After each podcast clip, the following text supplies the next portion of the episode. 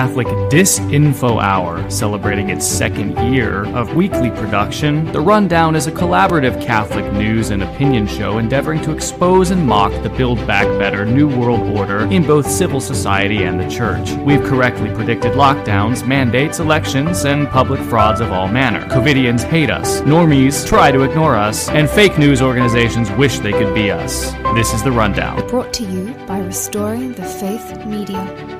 RestoringTheFaith.com. angling for for decades now, and we are going to fight back. How are you feeling? I am angry, Angry and upset? angry and upset and determined.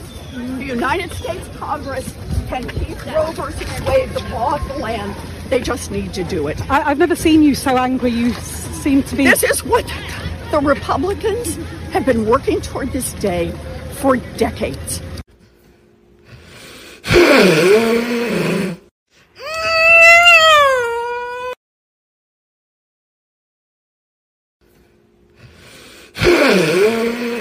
They have been out there plotting, carefully cultivating these Supreme Court justices so they could have a majority on the bench who would accomplish something that the majority of Americans do not want.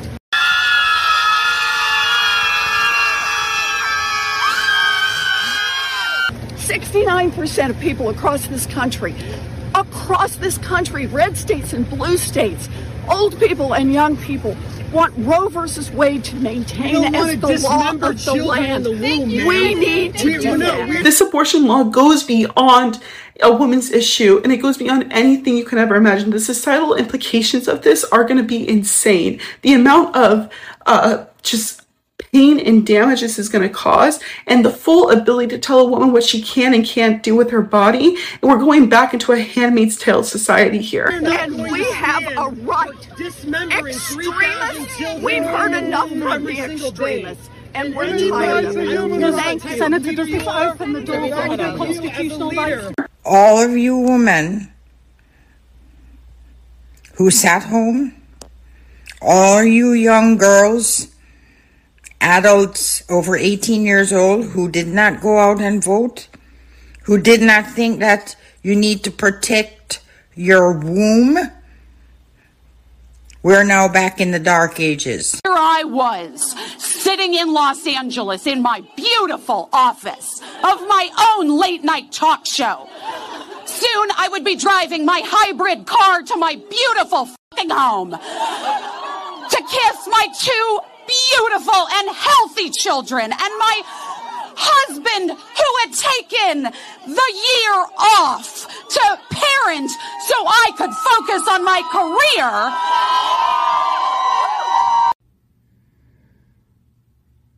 no more joking about it being a handmaid's tale. It will be. And I have all of this! All of it!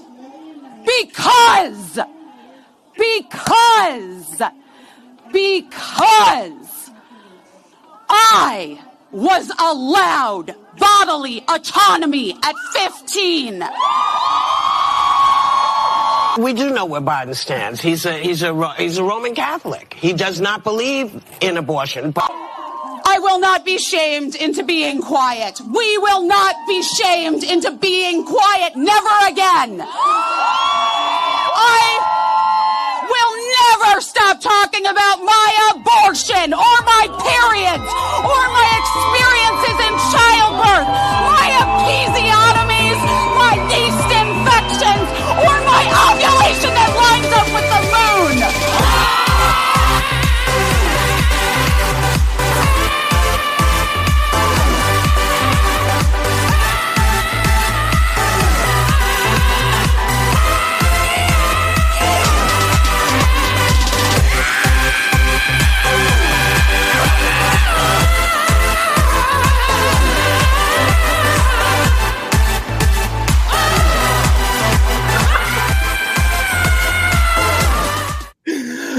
Okay, that was pretty. that was pretty funny. this is the rundown uh, Fab Four special Saturday night broadcast. All four of us are here. It's happening. Roe v. Wade potentially being uh, undone. We're going to break that down. That's for sure our top story tonight. I have to give you a disclaimer though. The disclaimer is this: We're going to show you some demons tonight. We're going to show you some unhinged, truly wicked, possibly possessed people. These people are going to say things that I cannot possibly edit out. They're going to do things that I cannot possibly edit out. This is not a show that is for children. It's Saturday night. Why are your kids up this late anyway? It's like that. It's a, it's ten o'clock. Do you know where your children are? So again, when we get to these videos, we'll give you another disclaimer. Thank you, Ryan, for uh, finding all of them and and loading them. Um, it's going to be bad. It's going to be gruesome. It's going to be demonic. But this is the information that you're going to need to see before tomorrow, and we're going to break that down and talk about that. That's going to be our top story. But before we get to all this, normally I, I have to dis- give the disclaimer, guys, before we get to the groomer section. The groomer section tonight is so tame in comparison to the Roe v. Wade stuff that we're going to do the groomer stuff first. And um, here's here's our first first groomer story tonight. Uh, I think this is the one. This is the one where she says, uh, "All of my kids are queer because I'm queer." I think that's this one. My kids from last year are now in fifth grade and they come visit me almost every day after school. And a lot of them are queer because I am queer. And so, and they figured it out. And so I've become their safe space. And today they found my Guess Who. And they started playing Guess Who, but they didn't play it the normal way. How did they play it? They used things like, this person looks like a lesbian baddie who's gonna come over and make you dinner. Well, which one of these characters is gonna be is a lesbian baddie that's gonna come over and make you dinner? Oh, Olivia is. Oh, great. Um, which character just looks gay? Well, meet Mike. Um, these kids, I'm so happy that they are figuring out who they are and that they're happy with. Why couldn't she say Michael? Anyway, um, as we uh, are going to progress tonight, we're going to be talking about groomers. We are going to be talking about the Great Reset. We do have some updates on the experimental injections, guys. I don't even know where to start. Ryan, where where do we even start with this? Because the bottom line is we need to prep people for what's going to happen tomorrow. I feel like we should talk about that, and then maybe show the demonic stuff at the end. What do you think? Yeah, I don't see why we can't do that. They're making threats on churches, folks. They are literally saying tomorrow on Mother's Day, they're coming into the Roman Catholic churches.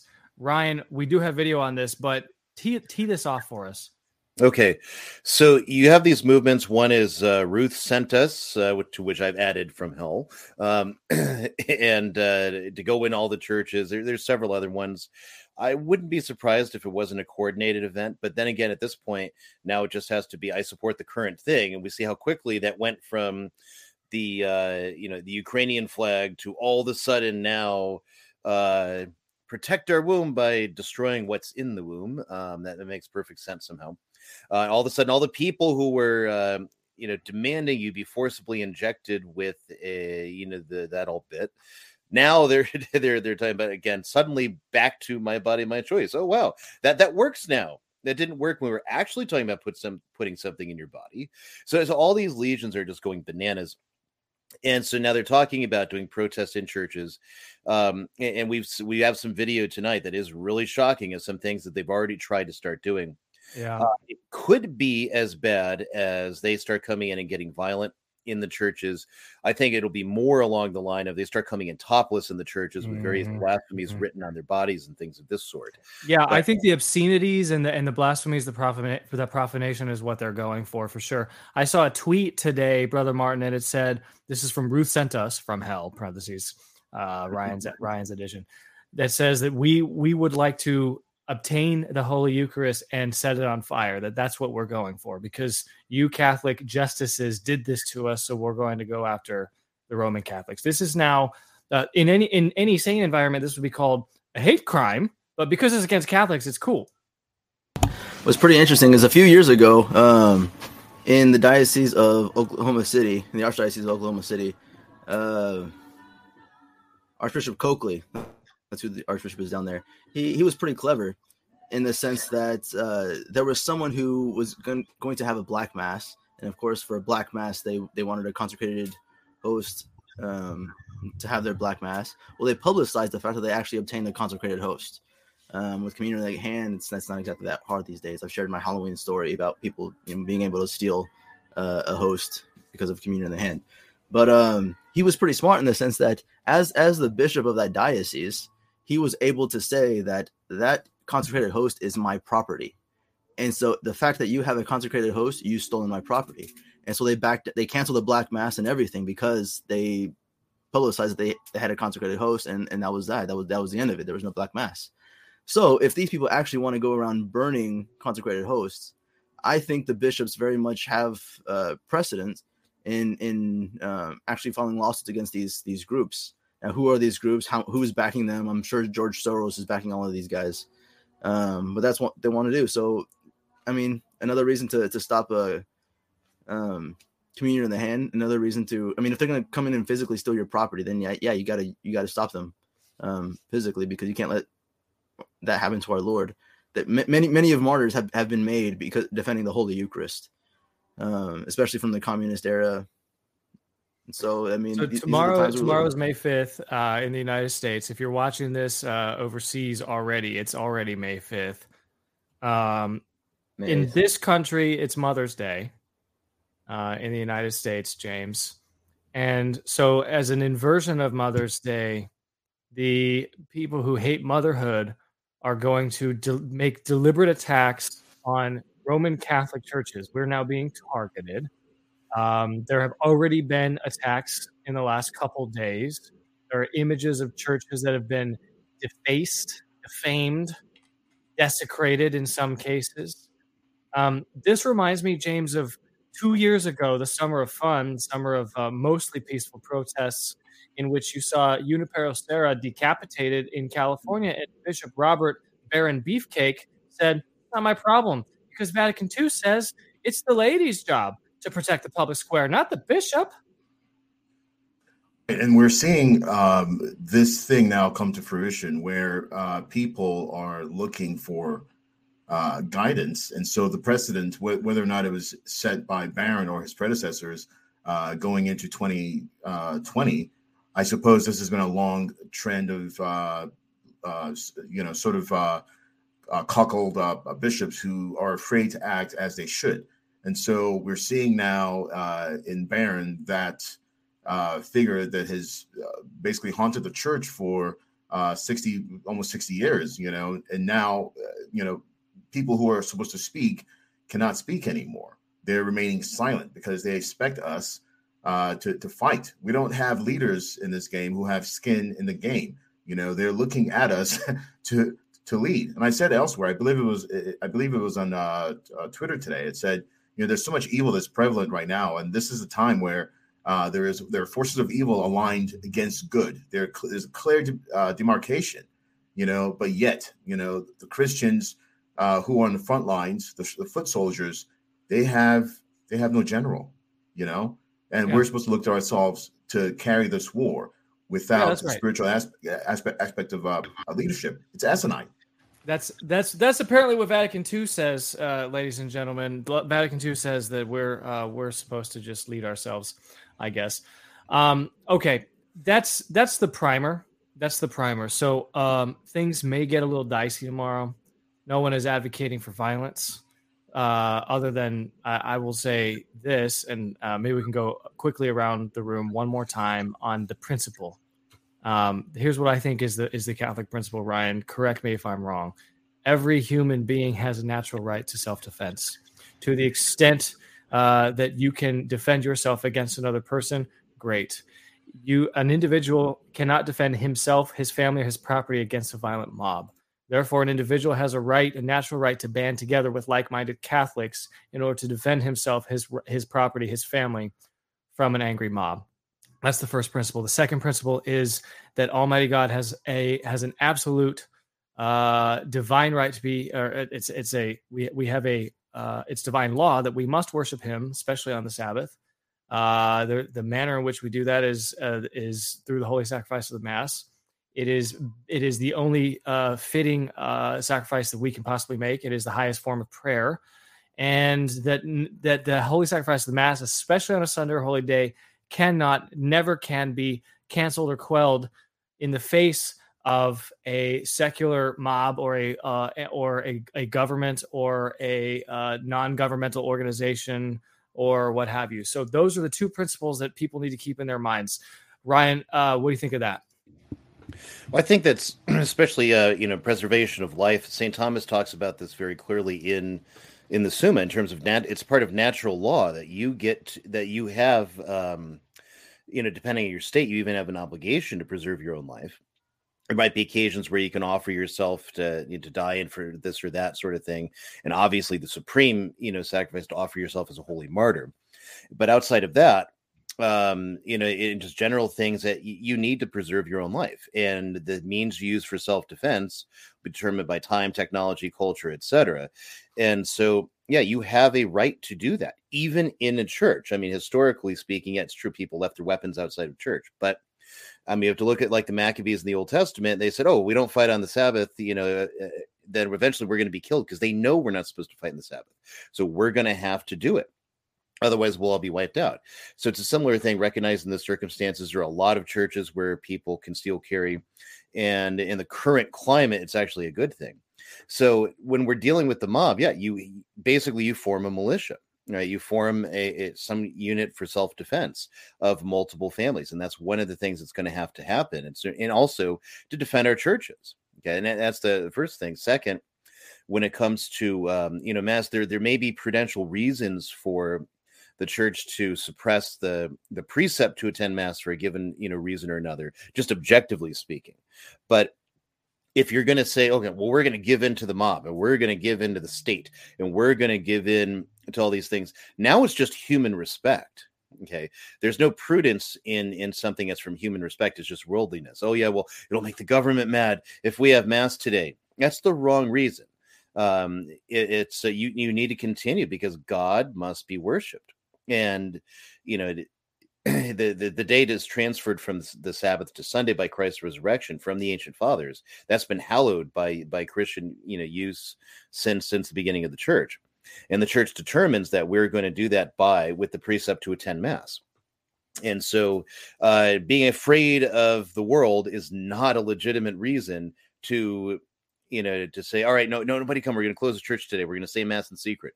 That's not the way we should be doing things unless we are a cowed, fearful people mm-hmm. instead of a, tri- you know, a people re- rejoicing in the triumph of Christ at Easter, which we just celebrated. I'm hearing a lot of mixed messages online, gentlemen, from commentators who are saying, you know, well, oh, you, you can never advocate violence. You can never advocate and and and violence isn't the answer and all you need is your rosary. Well guys james you needed more than a rosary to liberate the holy land from the mohammedans okay? You need i mean yes the rosary is great and we have to pray the rosary but don juan prayed the rosary and then he fired his guns at lepanto okay right? So uh, I kind of feel like we need to give our we need to give God a little bit more to work with than just kneeling with our rosaries. We need to be prepared, in my opinion, to offer a proportionate amount of violence in defense of holy things. It's called piety, right? You know, I mean, I don't know, Mike. All this sounds really sort of like uh, hate speech that's been going around a lot of uh, white nationalists in the last couple of days, and so I am highly triggered. I, I I don't even know why I'm on this broadcast. No, but you're you're absolutely right. And I think the better thing for us to do is consider actually uh, dyeing our hair blonde and uh, you know asking uh, the mob to forgive us as we hand out cookies, uh, or excuse me, as our children hand out cookies. No, oh, this is no. this oh, is no. absolutely yeah, this is absolutely asinine. You know, we we are of course you know we have the right as fathers, mothers, uh, adults acting in uh, a loco parentis, you know, to do what is right in order to safeguard the least among us and sometimes this does involve things that we don't necessarily want to to talk about openly because it might be uh, misconstrued. But the idea is you cannot for one second cower down to the mob. You have to do those things which is expected of you as again father mother uh, anybody any adult acting in, in loco parentis you know? You you have the right to meet that uh, uh, violence that is exacted upon you.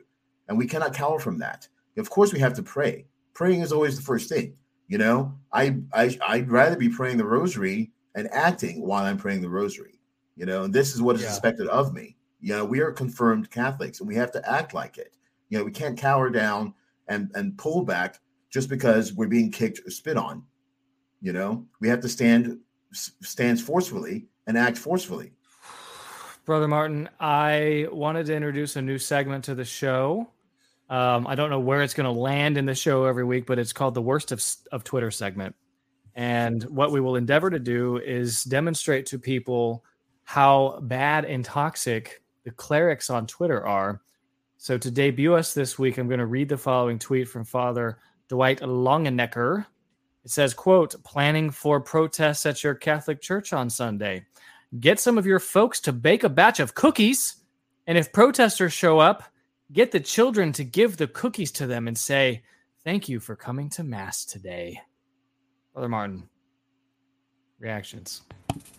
the first thing that came to mind after reading that tweet of getting the children was I think several years ago uh, we all remember this there was a picture of a uh, a bishop in Holland the Netherlands uh, he was just talking about I guess re- reproductive rights or whatever and there was there was two feminists who were throwing water at him as he sat there at his desk. And they were they were topless and they said my body my choice on their you know they wrote it with paint all, all over their, their stomachs and stuff. And that was the first thing that came to mind like these are the people that are going to be protesting these people that you know have no sense of decency decorum um, and and you want to put children on the front lines children on the front lines to encounter them. Like it's insane. I can't even it's not even a joke. Like it's not funny in any sense of you know i, I don't know what he was doing but in, in terms of this segment yeah there are some normie twitter twitter priests that they just want to show how non-professional non-priestly just basically that they behave like middle school children i guess to attract children to them. I don't know why.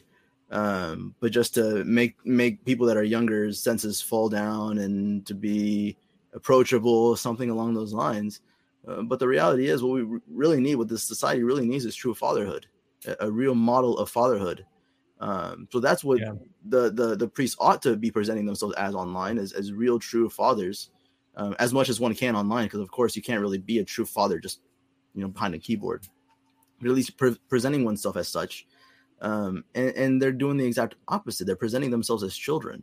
I mean we've, we've played a couple of videos one time of a priest dancing you know and a priest on a skateboard and you know with maybe with some lightsabers or whatever else.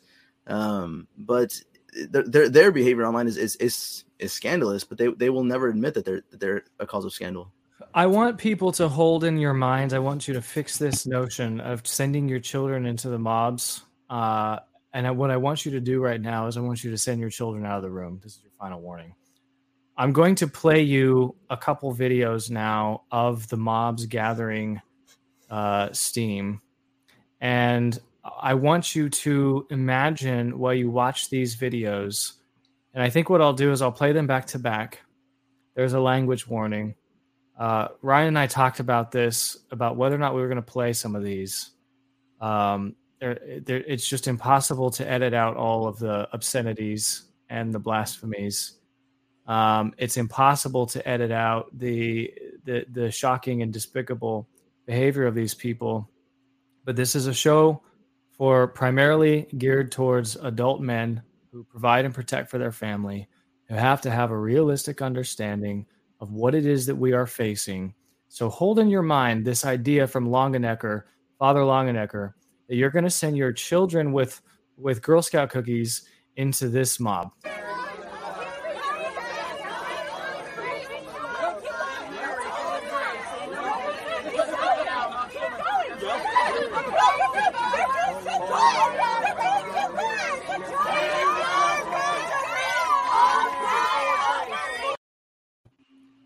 Uh, ro- keep your rosary off my ovaries. Here's another one. Without this basic right, women can't be free.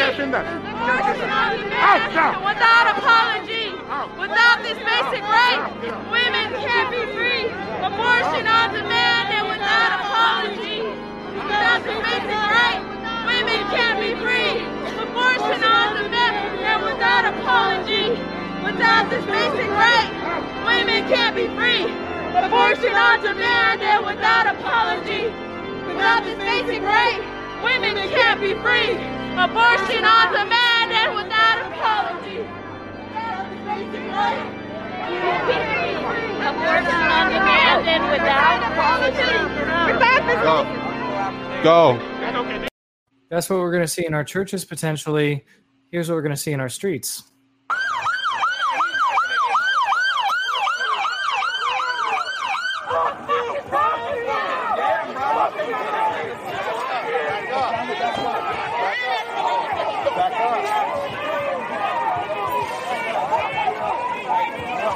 Back off.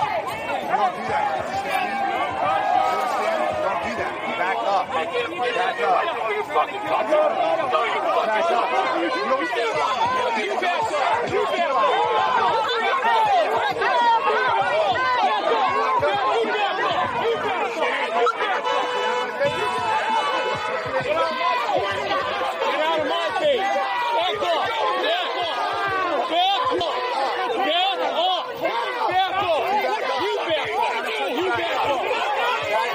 back up. You back up. Back up. You back up. Get back in your fucking car. You get the fuck out of here.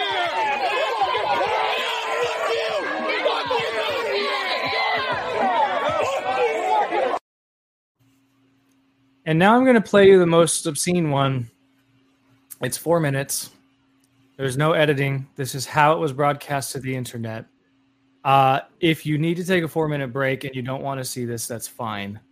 This is uh, we just showed you LA. Now we got to show you New York. You know, the Big Apple always has to outdo the softies on the on the left coast. And having lived in Manhattan and Los Angeles, I will tell you that everything is more extreme in New York. Um, four minutes, raw, unedited. This is who Father Longenecker thinks you should engage with your children, bringing her some cookies. Maybe that'll calm her down. Let the fucking terrorizing! My motherfucking humanists! They! My fucking humanists! Get rid of fucking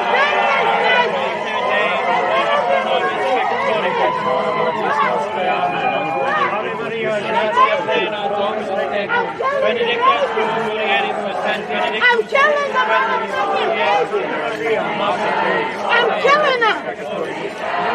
I'm killing the baby!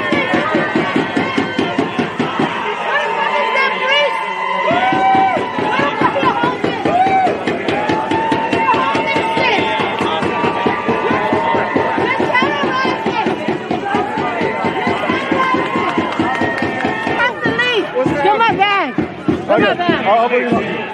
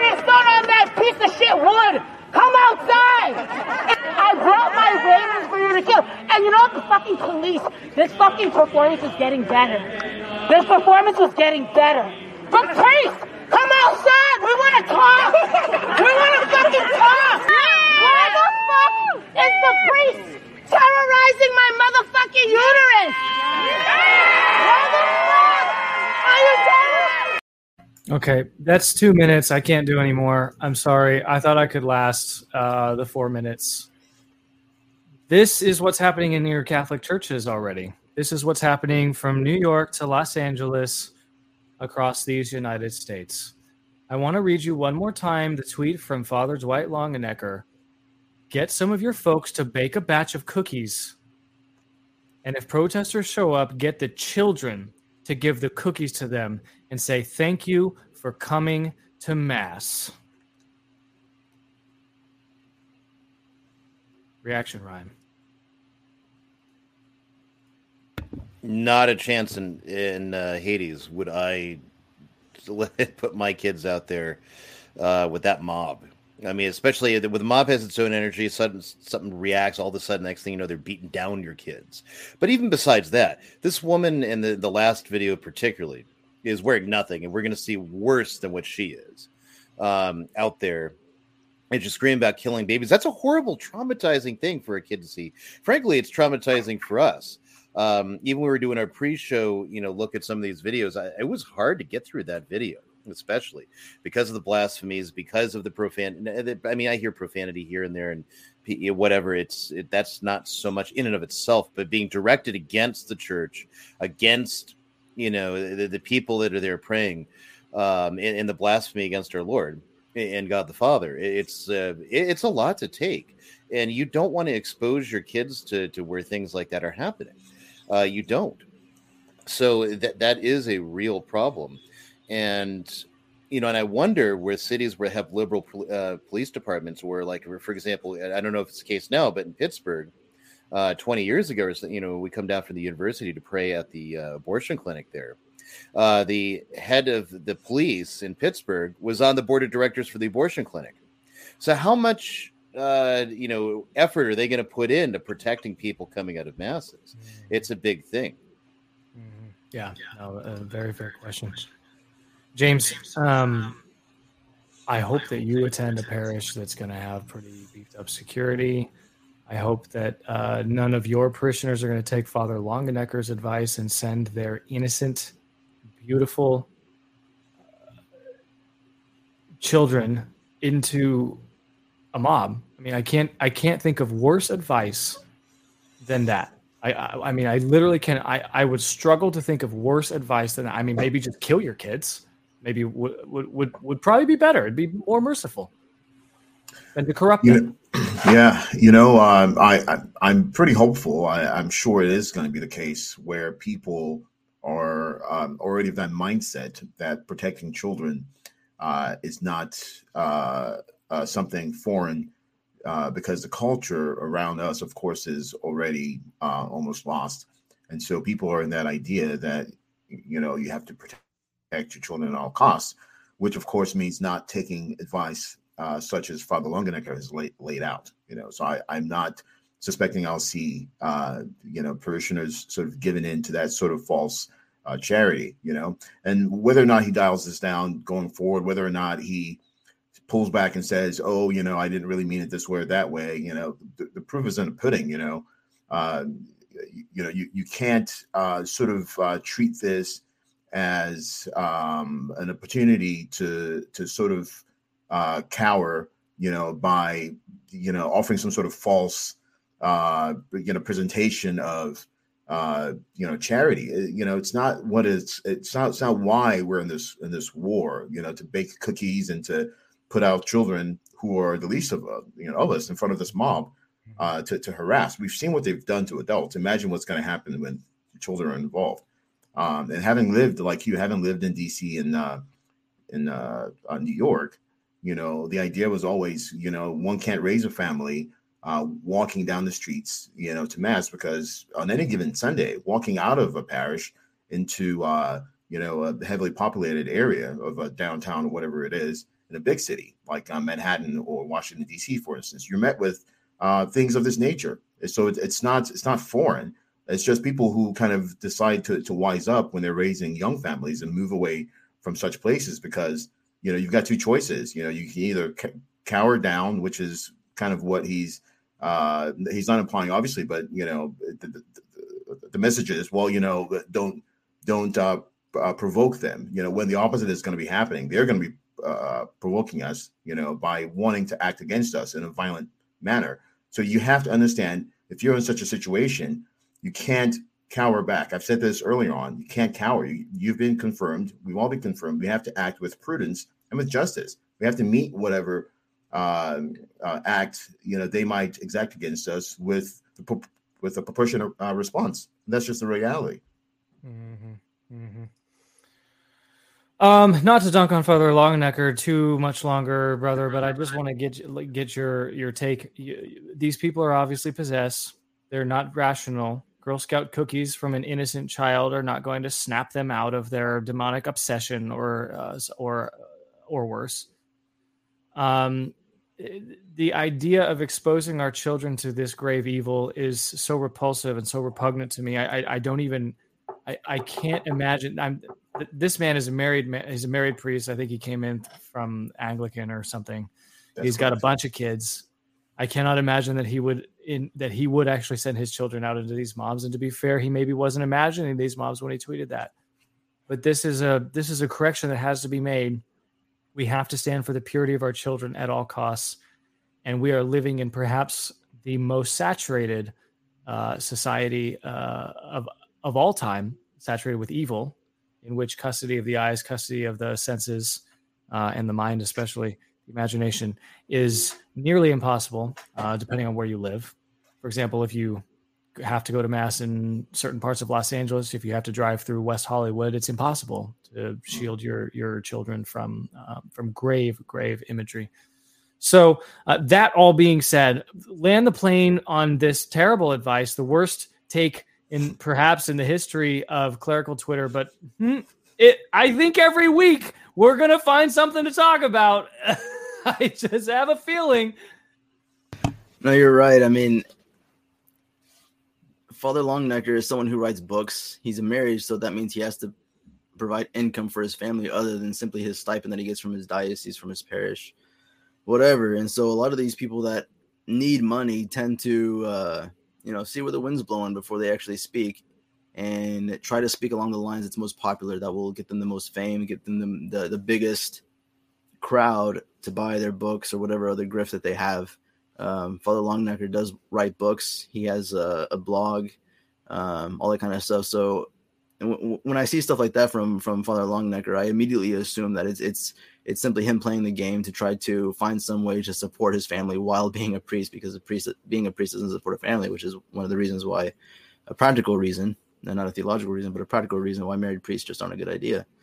Um, but that was kind of thing is, is he was just walking his line. That that very last quote that he says, you know, thank you for coming to mass today, was ultimately the, the punchline because that's what all the normie priests uh, just think that it's going to be the most successful form of evangelization is just being welcoming, being welcoming. Thank you for coming to mass today, as if you know, like uh, it, it's actually really personal that we actually appreciate that that person is there rather than just a number in our pew. Um, so yeah, I think he was just walking the line. He thought he was playing it safe. He thought it was a good idea. Um, he really didn't understand the gravity of uh, putting out the idea that you'd be putting your children in front of these these mobs, these angry mobs.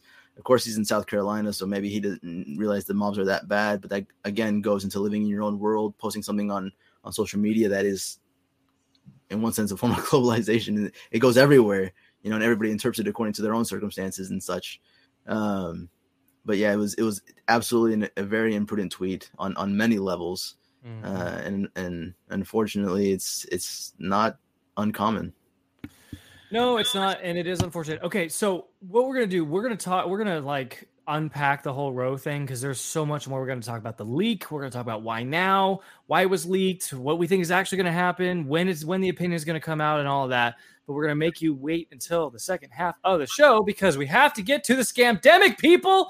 Bill Gates walking it back. Here he is. It wasn't until early February when I was in a meeting that experts at the foundation said, "There's no way, you know, this. There's been too much uh, travel without diagnosis uh, for us to contain this." And then at that point, we didn't really understand the fatality rate. You know, we didn't understand that it's a fairly low fatality rate and that it's a disease mainly of the elderly, kind of like flu is, although a bit different than that. So that was a pretty scary period Right. uh, where the world didn't go on alert, including the United States, nearly as fast as it needed to. Okay. We didn't. Sorry, Brian. I'm going to keep a straight face on this segment. We didn't understand the fatality rate because anyone who pointed it out was suppressed off of all social media platforms. We now know it's a lot like the flu, although it's different. So it's both things at the same time. This is how liberals speak. You know, uh, a thing can be and not be at the same time. Principle of non-contradiction. Um, and uh, but but but now that we know, maybe we can be more reasonable because the next one is coming down the pike. I, I mean, this guy, you can't make this up. You literally can't. Bill Gates is walking back the the scamdemic of the last two years. Well, precisely because everyone's ignoring it. Everyone's more or less themselves moved on in most places in this country, and a lot of Europe and in other parts of the world where they're allowed to anyway, uh, unless you're like in Shanghai or something like that. So it's um, it's one of these things that I look at it. it- It's gaslighting. Uh, it's another level of gaslighting the public, and you know, here, get ready for my medical advice because I have the exact same medical degree that uh, Dr. Gates has. Zero bupkis, none whatsoever, and I don't even pretend to play a doctor on TV, um, or an epidemiologist or whatever, you know. And, and so Gates is, uh, he, he's a is a manager and he's a fundraiser for all of these different groups, and his net worth has increased while being a philanthropist. And so he's uh, his only job is to be out there to kind of seed these narratives, to put these things in. And now it's just a recognition of what everybody feels, everybody knows and accepts that the unspecified virus of unspecified origin was a bit of a dud as far as pandemics go. But Yeah. that's no surprise because it was the same thing with swine flu back in 2012, H1N1, which was lining up to be the biggest, scariest swine flu. And of course, what did they do? They produced a jab. The jab started having harmful effects, Bell's palsy and uh, Guillain-Barré syndrome right off the bat. And once they had, I think, about 10 cases of that, they yanked it Yeah. because oh this is too dangerous but uh you know and now of course we saw the predations of the last two years and so Well, that, and that was under the Obama administration too, and lots of people died from that. I mean, Mhm. we're talking about like tens of millions of people had that virus, and lots of people died from it. But it, but we never even read about. I mean, we never shut down. We never. No one. No one ever told you you're not allowed to buy Skittles anymore. I think the infrastructure wasn't in place at the time too. I think it started to test the general, you know, will in the population, and there Mhm. wasn't enough seriousness. By and part of that was too was the media. The media wasn't reporting it. And there are different reasons for it. So, but all the you know medical health preparedness acts, all these things were basically being tested out, and then they decided to war game. In my opinion, anyway, is that they wanted to test it out and war game it a little bit more before going for the full blown thing they did uh, following Event 201. Yeah. uh, you know, going into 2020. So Lots of people were forced to inject uh, certain uh, experimental materials into their body, ladies and gentlemen, in order to keep their jobs. It's never been like that before, unless you're like in the military. my body, my choice. And in the military, even you were given a supposedly lawful order to inject the following into your body, which has now been pulled off the shelves. So you just heard from a young woman who had a vaccine injury. No one wanted to hear about it. Shut up, you're expelled. Don't talk about your vaccine injury. Well, she's not the only one. Sorry, that's just true. There are a lot of people like that, actually. And the FDA has just admitted it. The FDA determined that the risk of thrombosis with the J&J vaccine warrants limiting that vaccine to, quote, those 18 plus for whom other approved vaccines are not accessible or clinically appropriate. Now, more than 19 million people have already taken that vaccine. They were assured that it was completely safe. That does not appear to be true. Now, lots of medicines have side effects. The vax is not the only medicine that's a side effect. They all do. It's the lying about it that's so infuriating and the fact that it was mandatory. Pfizer, millions of people took Pfizer. We're learning a lot more about Pfizer's vaccine. In a 2021 report to the FDA, Pfizer collected adverse reaction reports from the VAERS database and other similar databases from 62 countries. In that report, the number of doses shipped worldwide is redacted. Why would they redact that? Why don't we have a right to know? They made people take it. But without that number, you can't really put the adverse events into context, which is the point of redacting it. What we do know is that that document lists nearly 20,000 adverse reactions to the vaccine. 1,200 of the people who had adverse reactions died. That is a non trivial number. 1,200 people died? Really? Can we learn more? Another 1,000 people experienced irregular heartbeat, a case where your heart races over 100 beats per minute. That's dangerous. 1,500 people experienced a nervous system disorder. 1,000 people experienced loss of sensation of touch and feeling in the skin. So again, these are not small things.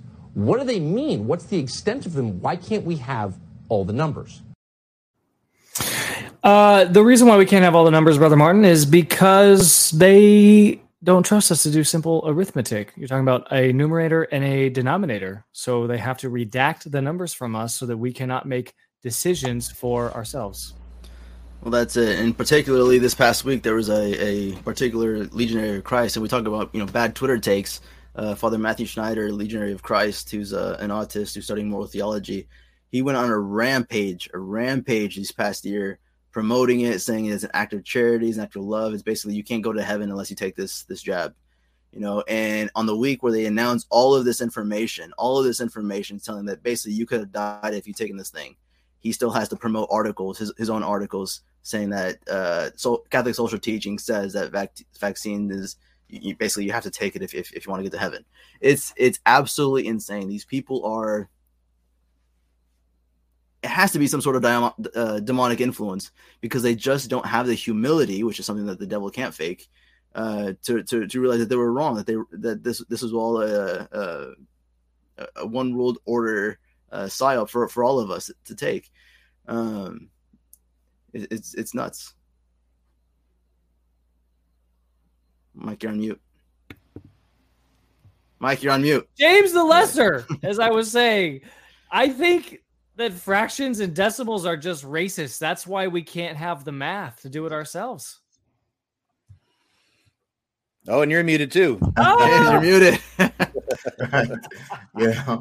Yeah, we're just uh, we're just peons of uh, of the uh, world order. You know, we're not supposed to really know what's happening unless it's not beneficial to us, and then we're told what's what's happening, which is, oh, by the way, uh, everyone, uh, this is a big pandemic, and you're going to quarantine, and then when you quarantine, then you're going to take this, uh, you know, uh, vaccine, and then you're going to shut up. I mean, that's where the narrative ends, right? You know, so we're told uh, you know, former President uh, Trump. This is safe vaccine, still pushing it, by the way. Uh, 2022 uh, May, he's still pushing the vaccine. And if you guys haven't woken up, uh, the audience out there, anyone who's listening or watching this, if you haven't woken up to this entire mess that has become the post-Trump uh, presidency, then you're in, you're in big trouble because you're going to be asking yourself questions about certain things which have already been discussed and basically answered the answer to all this mess is this was a scamdemic and this was a false uh, vaccine that was put into your body for who knows whatever reason. There's so many other re- there's so many reasons you can count into why this thing was forced and why it was forced into your body and while you were denied your rights. You know, and basically whatever is happening in the future has all the numbers for not for us, for them, for the people in charge. Numbers are in for them, so they know going forward exactly how to control and manipulate us. And this yeah. this whole thing was giant exercise into us sort of submitting to the will of the globalists so that they could further down the road uh, uh, sort of order uh, uh the future, uh, uh, you know, against how we reacted to this with the numbers that they have.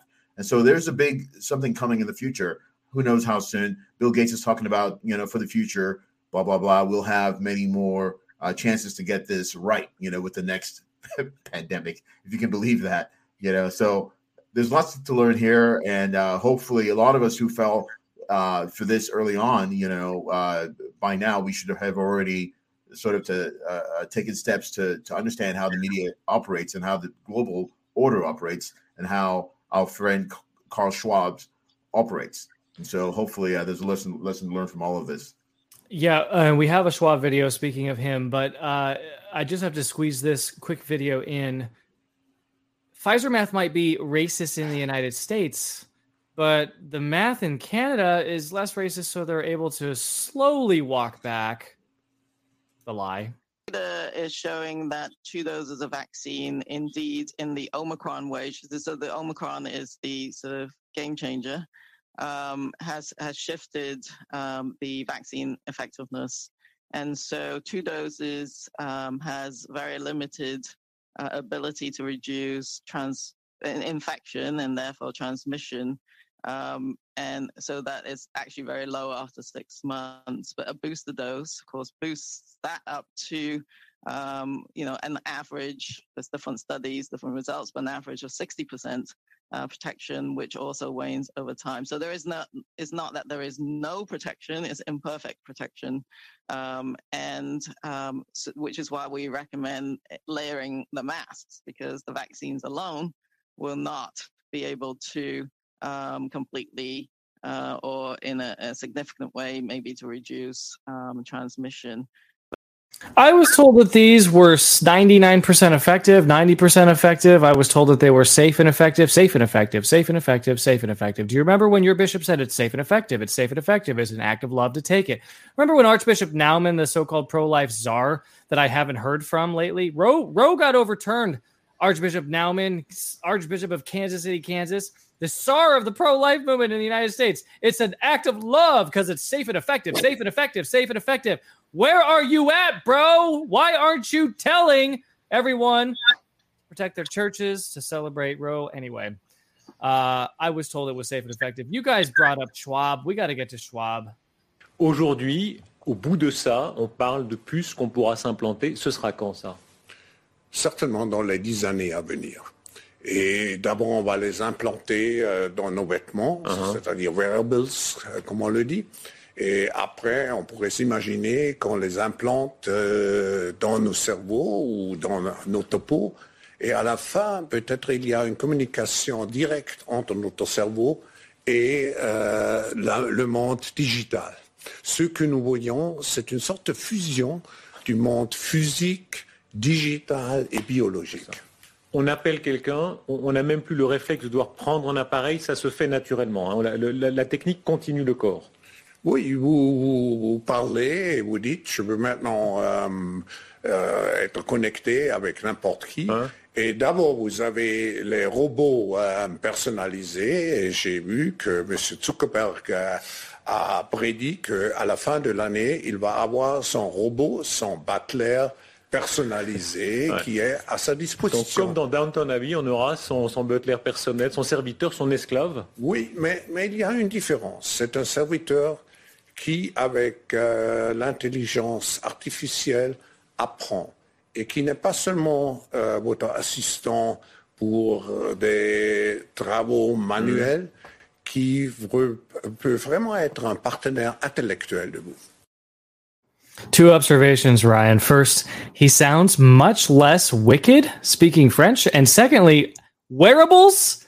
There's no French translation for wearables. You just say wearables? All right. This guy is such a ghoul. He's such a cartoon character. How is it anybody taking him seriously?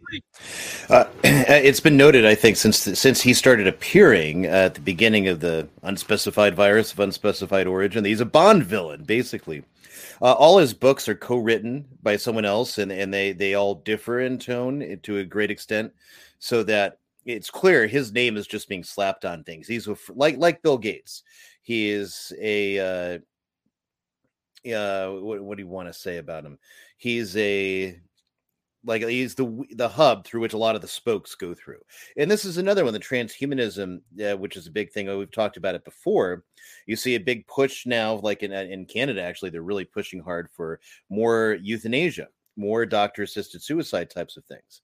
And as that process goes, um, you know, it, it's it, everything in like the groomer stuff that we do and the trans everything is all about divorcing you from the body right so that oh well you know this body is is it's the wrong body for me because i'm really this and it's trying to detach you from the notion that organic natural life is something very unique and the metaphysical reality that it is animated by a spiritual principle, vegetative life, and, and so on, until you get to the human body, which is animated by the rational soul, the human soul by God. And the soul is the substantial form of the body. So if uh, you know, if you deny all that and you completely reject all that, which you have to for uh, for abortion, if you want to argue it's just a clump of cells, you have to reject that you know basic metaphysics on this point. If you want to argue for uh you know transgenderism you have to reject that you know the, the soul and the body unity is great you have to ascribe things to the soul that aren't true that oh the soul is really female and not male but it ended up in a in the opposite body right which is it's nonsense metaphysically it's absolute nonsense but it's divorcing all of those principles and you from the body so your next step is essentially, you know, it's just transhumanism. That's where that's where it's going to be going. that's where they want to take us. They want to take us down that path, and you're absolutely right. They um, they deny the animus, the soul, the thing that animates the human body. James, this guy is such. Uh, he's such a Bond villain. I, that's a perfect description of him. He's a cartoon character. I cannot take him seriously, and I cannot bring myself to believe that he truly is the hub of evil that everyone is afraid of. Like I people read his books and they obsess about him and they say he's going to control their lives. I I think that's all just a front. That's just a larp. This guy's a he's a loser. Oh, you know, he's he's speaking in French now, which is a much more palatable uh, language when you're when you're trying to uh, reel people in. If you speak in your real Bond, uh, you know, uh, German accent and speaking English in your German accent. You know that sort of guttural, uh, uh, you know, tone just bleeds right through, and so people will see will see you as this uh, villain. You know, and rightfully, absolutely, he's he's a villain. Um, people might slap his name on uh, you know books or what have you, but he, you know, whatever we understand, we've seen the history of his father, of, of the work he's been doing for, uh, I was going to say hundreds of years, but what he's been doing for decades. Possible. You know, um, his work is out there. I mean, we, so we know his mind, much like Bill Gates and his father, right? So Bill mm-hmm. Gates, in a sense, is a figurehead. Absolutely, he's a figurehead behind, uh, you know, the, you know, certain ideas, right? And so before he became uh, this Microsoft uh, personality, he he was of his father, and his father was. You know, uh, very very well tied to Planned Parenthood.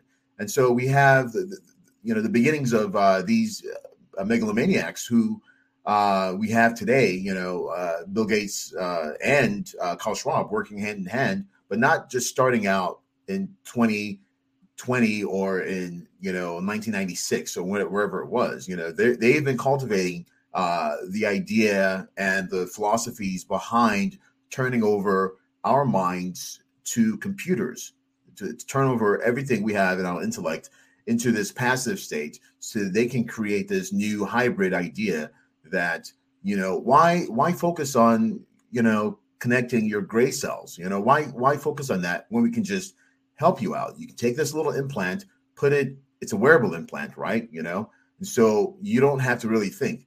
You'll just be given you know uh, what's that movie ryan? You, you might know this. Um christian bale uh 1999 or 2000 where he's a police he's a he's a tool he's a tool of the new world order basically and he takes oh, pills every single day. Equilibrium exactly right. You take a pill every day it's your government sanctioned pill and that pill helps you to balance whatever chemicals are in your mind so that you become a passive citizen of the state and you're doing everything that they ask you to do without any question. And one day his little child uh, sees him he starts to think for himself because he's involved in a raid. He starts to th- he starts to think for himself he says, Well, maybe today I'm not going to take this pill. And his little daughter, who's become a custodian of the state, says to him, You know, Dad, you know, how come you didn't take your pill today? I'm going to have to report you to the state. Right. Mm-hmm. So this is kind of where we're all we're all headed. And so whether or not he sounds less less like a villain, or uh, whether or not uh, people slapping his name on publications, the, the, the reality of this bringing us all home is he has ideas that are in him that have been in him for a long while, and he'll use yeah. whichever means whether people or even uh, a figure like uh, Elon Musk, you know, to, to help bring about this idea of a new humanism, you know, with transhumanism. And so we're starting to see little bits and pieces of this play out, and m- much more so in the coming uh, years, I think. I just want you to know. I love you, Mommy and Daddy.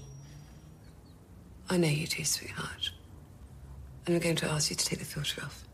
Will you do that for me?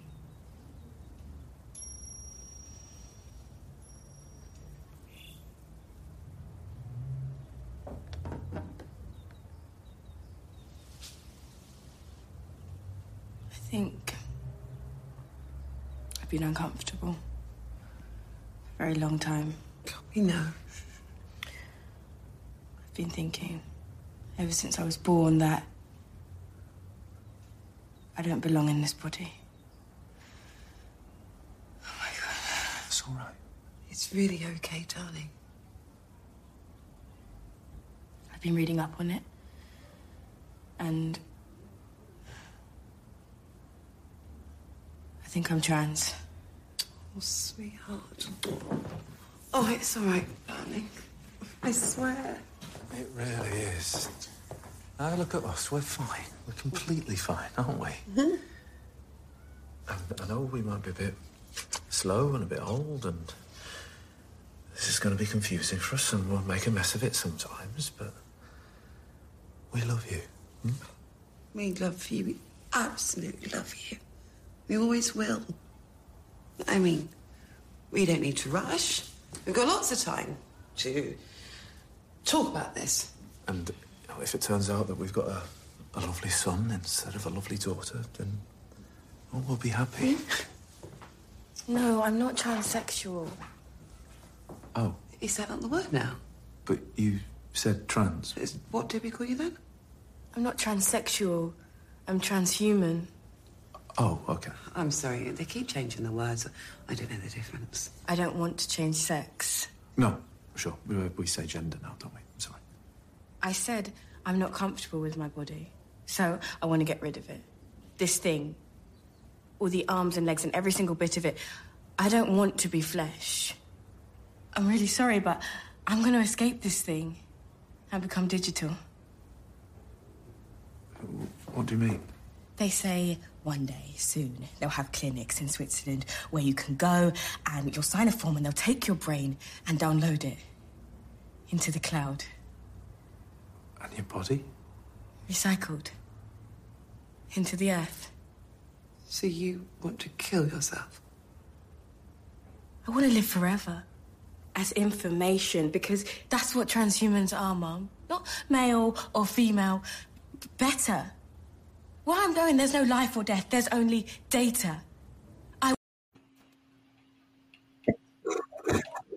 I didn't see that coming.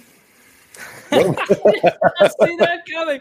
So you can load yourself up to the cloud. Your body can be recycled for Soylent for everyone's food rations, and you know you could wake up next to Zuckerberg and the Snoop Dogg in the metaverse. You know, there was a there was a video going around uh, libs of TikTok, and it was a compilation of people reacting to the idea that uh, that in some countries, I think this is happening in Europe, where they're they're recycling uh, aborted bodies and uh, they're using them for electricity. They're they're burning them for fuel, and it was getting people's reaction to that. A bunch of liberals' reaction to that, and they were all uh, quite in support of it. Um, I would say overly supportive of it. Um, but yeah, uh, I'm I'm I'm trans. Oh, I was, is, is that not the word now? It's, they keep changing the. You know, you know. To be fair, I was expecting the mother to say, "Oh, I'm trans too," and that would have fit perfectly because You know, I it was would it would have fit perfectly with this.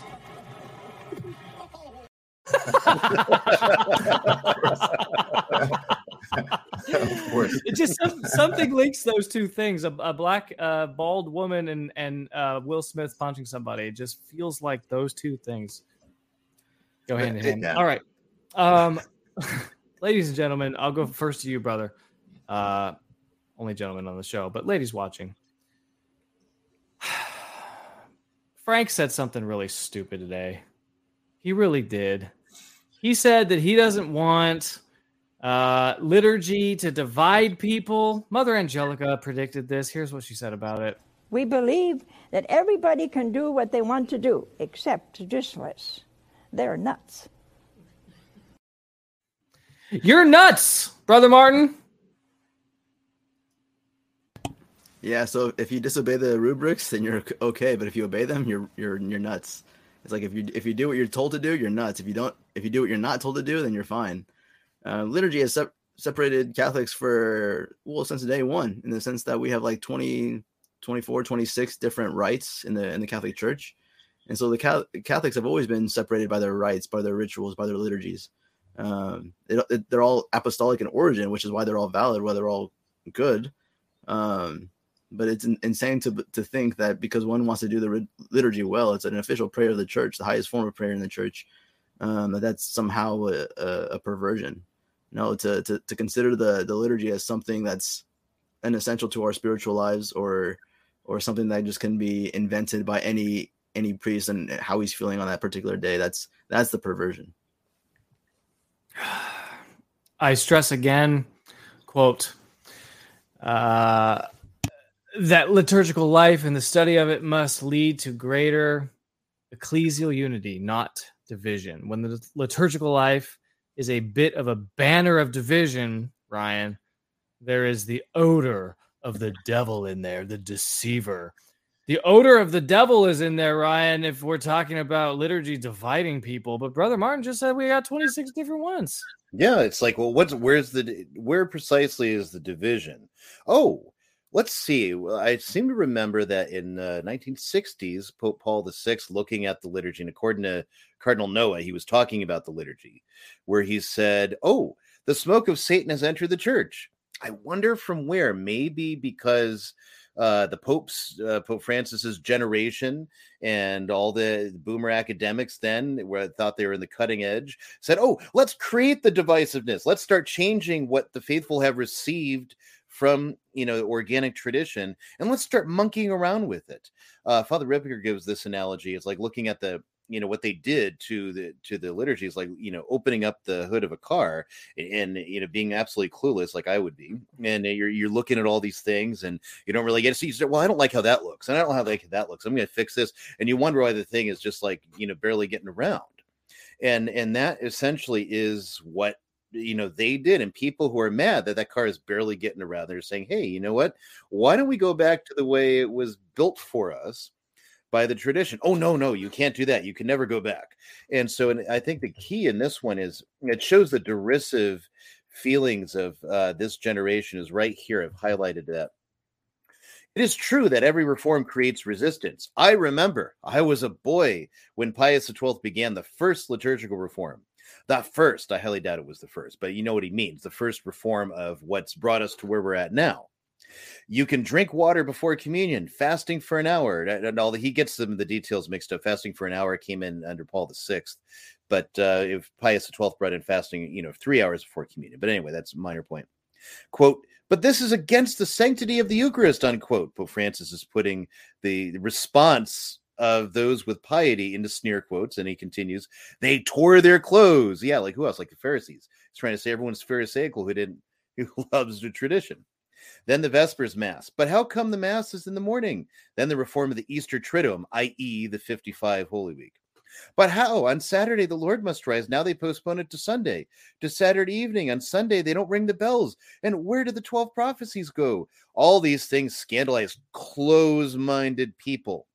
It happens even today. Indeed, these closed mindsets use liturgical patterns to defend their own point of view, uh, uh, i.e., the Catholic faith from the apostles, Using the liturgy, this is the drama we are experiencing in ecclesiastical ecclesial groups that are distancing themselves from the church, oh, questioning no. the council, the authority of the bishops, in order to preserve the tradition, and the liturgy is used for this.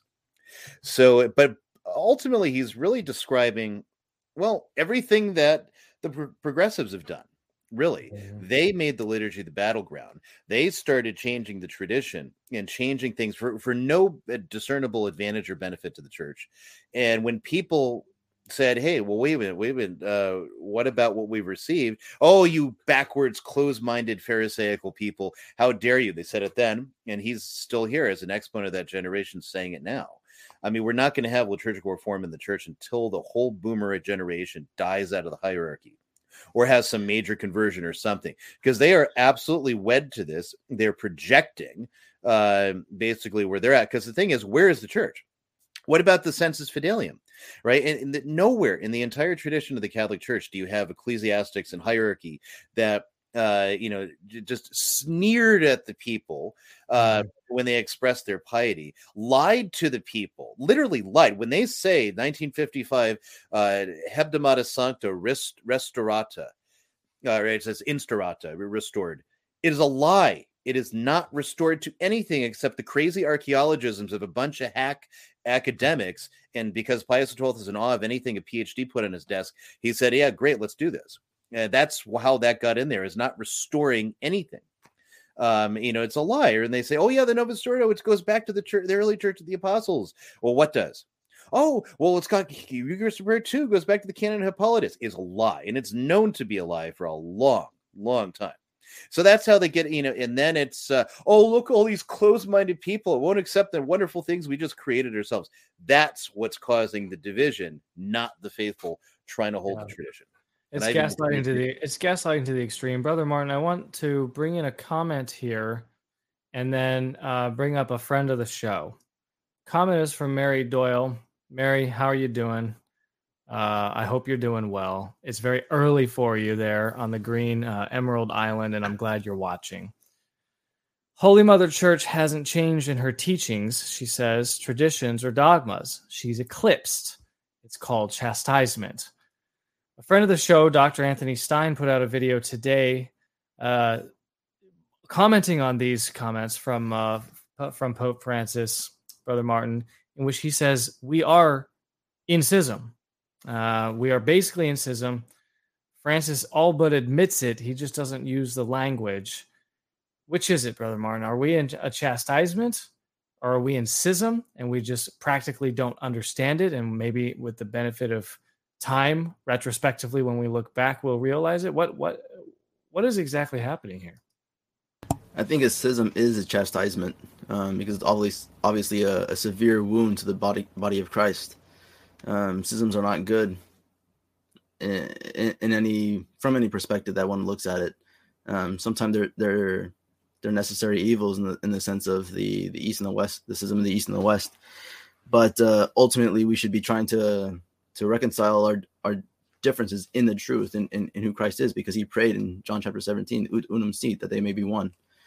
Um, so I think schism is a chastisement. Um, I think we are in, in schism in the sense that it's every bishop for his own um, in regards to whether or not they're going to allow uh, individuals within their diocese to adhere to the traditions or not. And then those bishops have to somehow appear to be obedient to the to the National Episcopal Conference, even though it has like zero authority in, in the particular dioceses. They have to somehow uh, implement directives or whatever, or seem or appear to implement directives that the National Bishop Conference says. You know, this is how we're to This is how we should do things in in the diocese in the United States, for instance. And so they're kind of have their hands tied behind their backs, and then when Ger- Germany goes and does what they do, completely on their own, um, everybody seems to have to have to appear to to think that that's okay, and then indi- individual bishops might speak out, but then they're they're spoken to behind the curtain and say, hey, you're not you're not in line with with the bishops. You need to have a better PR. You need to have the better, you know, not saying anything because we can't appear to be in disunity. It's the appearance, it's the facade of unity. It's not true. Um, but our unity is, is in Jesus Christ. It's in the truth, and our bishops have abandoned that uh, simply for for administration, for for uh, yeah, public relations to uh, just to be accepted by the world as as mere professionals. Why they abandoned the cassocks and now just wear business suits. It's it's because if it's if it's the job better, uh, it, it coincides. So I, I think, to be honest, uh, we are in a schism, but the real question is authority. Where is the authority then? Um, you know, it can can you become a regular? So should irregularity be defined or exclude exclusive to a particular group, like the Society of Saint Pius X? What about the old Romans who also have valid lineage? What about the sedevacantists who also have valid valid lineages? It's like um, you know, if, if it's if it's time to be irregular, it's time to be irregular. It, one community doesn't get to hold um, the monopoly on, on being on being irregular. Uh, irregular is regular. Val- valid orders are valid orders. And so I, I think there's a there's there is a group of Catholics who who understand that there's a schism, who opt for the Society of Saint Pius X, um, for irregular holy orders, but then kind of close themselves off to what that reality actually means, and saying, "Oh, I'm just going to go to the to this one particular community because uh, um, they're the, they're the only ones that I can trust," or something like that. It's it, ecclesi- ecclesiologically, uh, ecclesiology is flipped on its on its head in the sense that it was always top down from the Pope on downwards to, down to the layperson, but now of course, when we step into the, the world of irregular holy orders, it's inverse. And so the, the laity, in the sense, are, are the popes. Each each each layperson is their own pope. They get to they get to discern which uh which which priest they follow or which bishop they follow. Um, it's it's it's a mess. It is a mess, James, and I want to throw it your way without having prepped you for this topic at all or letting you know that we were going to talk about this. Um, but I do see exactly brother's final comment as as being uh, a grave danger. It is not proper that we have to now, as men, as as Catholic fathers and husbands, that we have to become liturgists, church historians, moral theologians. Um, you know, we have to understand dogmatics. We, you know, and and it's not like very few of us have priests who are going to teach us about mystical theology. So, um, we have a heavier burden than we lay men have ever had to carry in times past. And as we discern what Our Lady has been telling us since La Salette and probably earlier, uh, that we are now witnessing in our times, especially Our Lady of Good Success, especially Our Lady of Fatima, um, it become the, the picture becomes very muddled, not clear, but muddled. She said it would be confusing. It is confusing, James. I'm confused. Are you? Oh, I, I mean, absolutely. And you can imagine um, what sort of journey anyone has coming into tradition, how much pain and, and angst and wrestling and infighting with uh, spouses or whatever it is, because, well, you know, you go to church one day and you're listening to Pastor Frank, and Pastor Frank offers something that is clearly a new teaching, but then he's loved by everyone around you. And then your spouse might think, oh, what, what is going on here? My husband is not listening to the pastor you know and this becomes a concern because this has been causing division as far as we know for uh, 60 years. I mean uh, uh ostensibly we know behind the scenes of course uh, people like pope pius the 12th were talking about uh, he said I, I, guess the phrase is everyone around me uh, is talking about innovation innovation innovation. Or even after what he offered afterwards was après ma deluge you know after me the flood. And he was absolutely right, you know, and we welcomed in John the 23rd, who wanted to open up the windows, you know, uh, and we are suffering still today, you know, because there's been uh, a lot of confusion uh, stemming from that era that we're still living through. And today we not only have to understand how how to uh, how to live, you know, uh, along the moral code which the church has always had in front of us, but now we're we have this situation where we're fighting against uh, those shepherds who are supposed to be protecting us, and they're leading us into the slaughter with new ideas. So, fathers, husbands, you know, uh, people acting in loco parentis, you know, we have to deal with all of this. You know, when we can't trust the, the person we're sitting uh, down listening to at mass, there, there's there's a problem, and that's a huge burden on every family out there. You know, um, what is the role of uh, fathers today? You know, to, to, to sit and, and to listen to garbage, or to figure out a way to to to to understand uh, that because we are in this confusion, because we're in this confusing state, you know, we mm-hmm. we have to ordinarily, or, or rather, uh, you know, we're in this extraordinary situation of having to find other people of like mind to point us back into uh, the, from the uh, direction that we we left. We wavered off that path, and we don't even know that. You know, and to speak back to uh, what Ryan and brother were talking about, I'll offer this clarification. What Vatican II has done is cause unnecessary division. Yes, we always had liturgies, uh, 20, uh, what's the 22 or whatever the, the count is. We've always had that. But the, the difference is there was always been a patrimony. So what's the patrimony of the Novus? It's a bastard rite. And that's what Archbishop Lefebvre absolutely said. And this is a serious thing. People get offended. It's not about the lady. It's not about the priests who are confused or or searching for truth. The reality of this rite is it is a bastard rite, understood very frankly. You know, there's no patrimony, and o patrimony, Novus Ordo patrimony, which is non-existent. Yeah.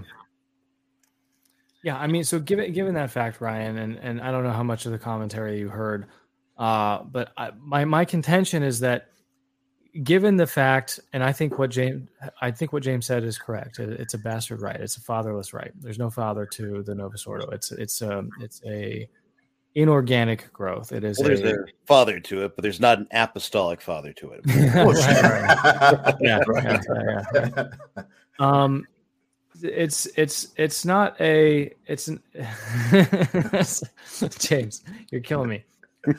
My contention and my beef is and and tell me if my my frustration if not anger is not well founded.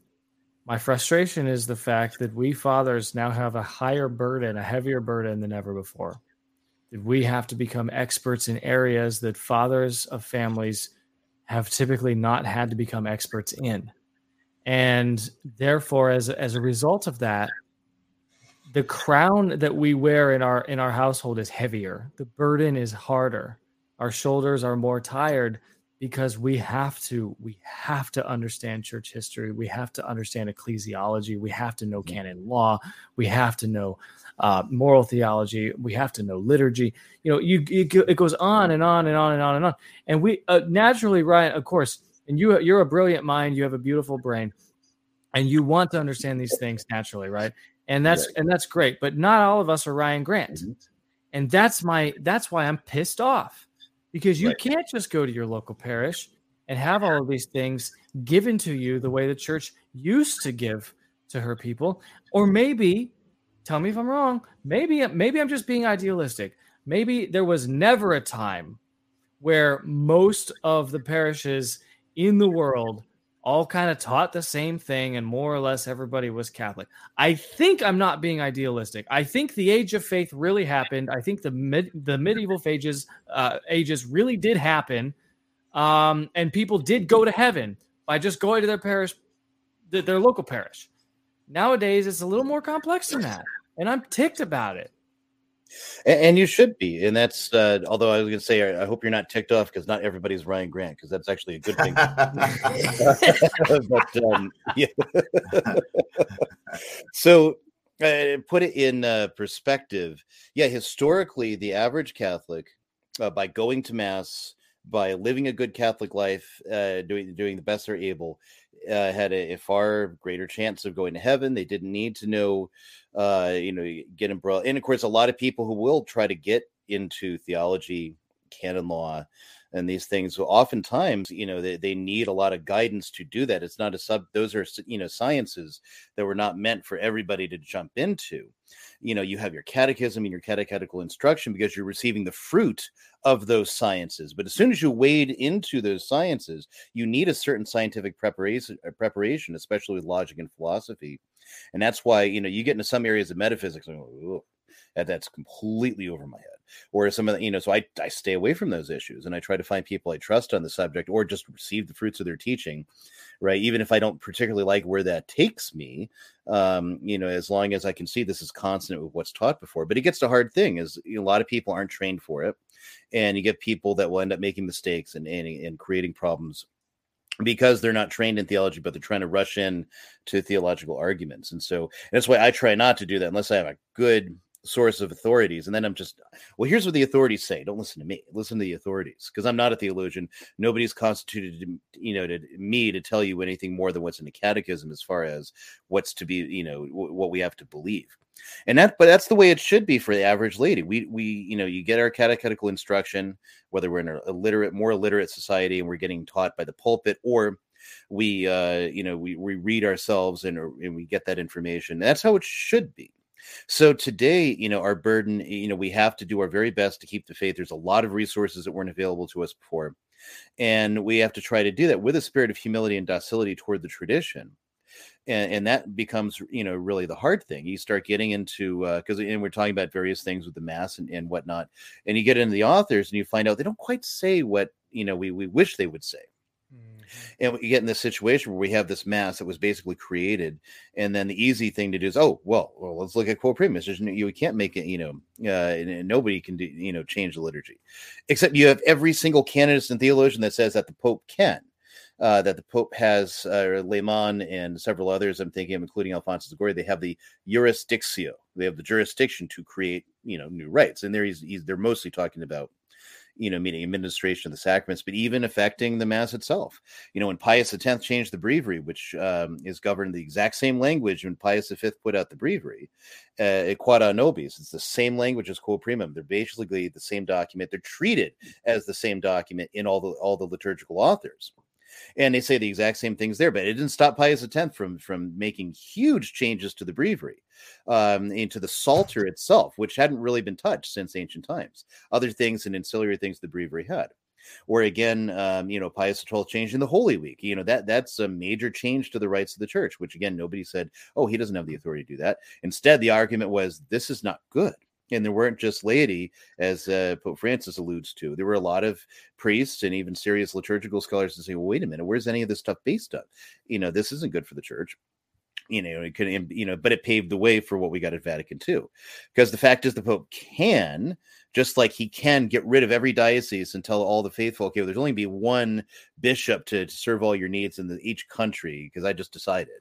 Um, technically, he has the authority to do that because these are all, you know, in terms of like the the liturgy say for its substance, the dioceses, you know, the structure.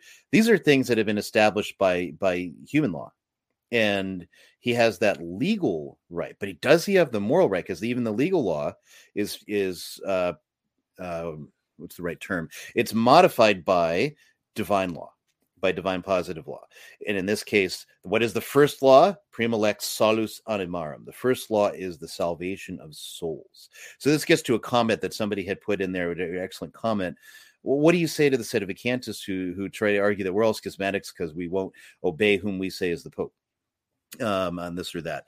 Um, and so, and the answer to that one is that because the Pope doesn't have the moral authority to detrimentally change the liturgy, to change the liturgy in such a way and allow for the liturgy to be celebrated as it is in our parishes. Number one, uh, number two, you know, any notion of obedience, you know, it's always governed by that first law.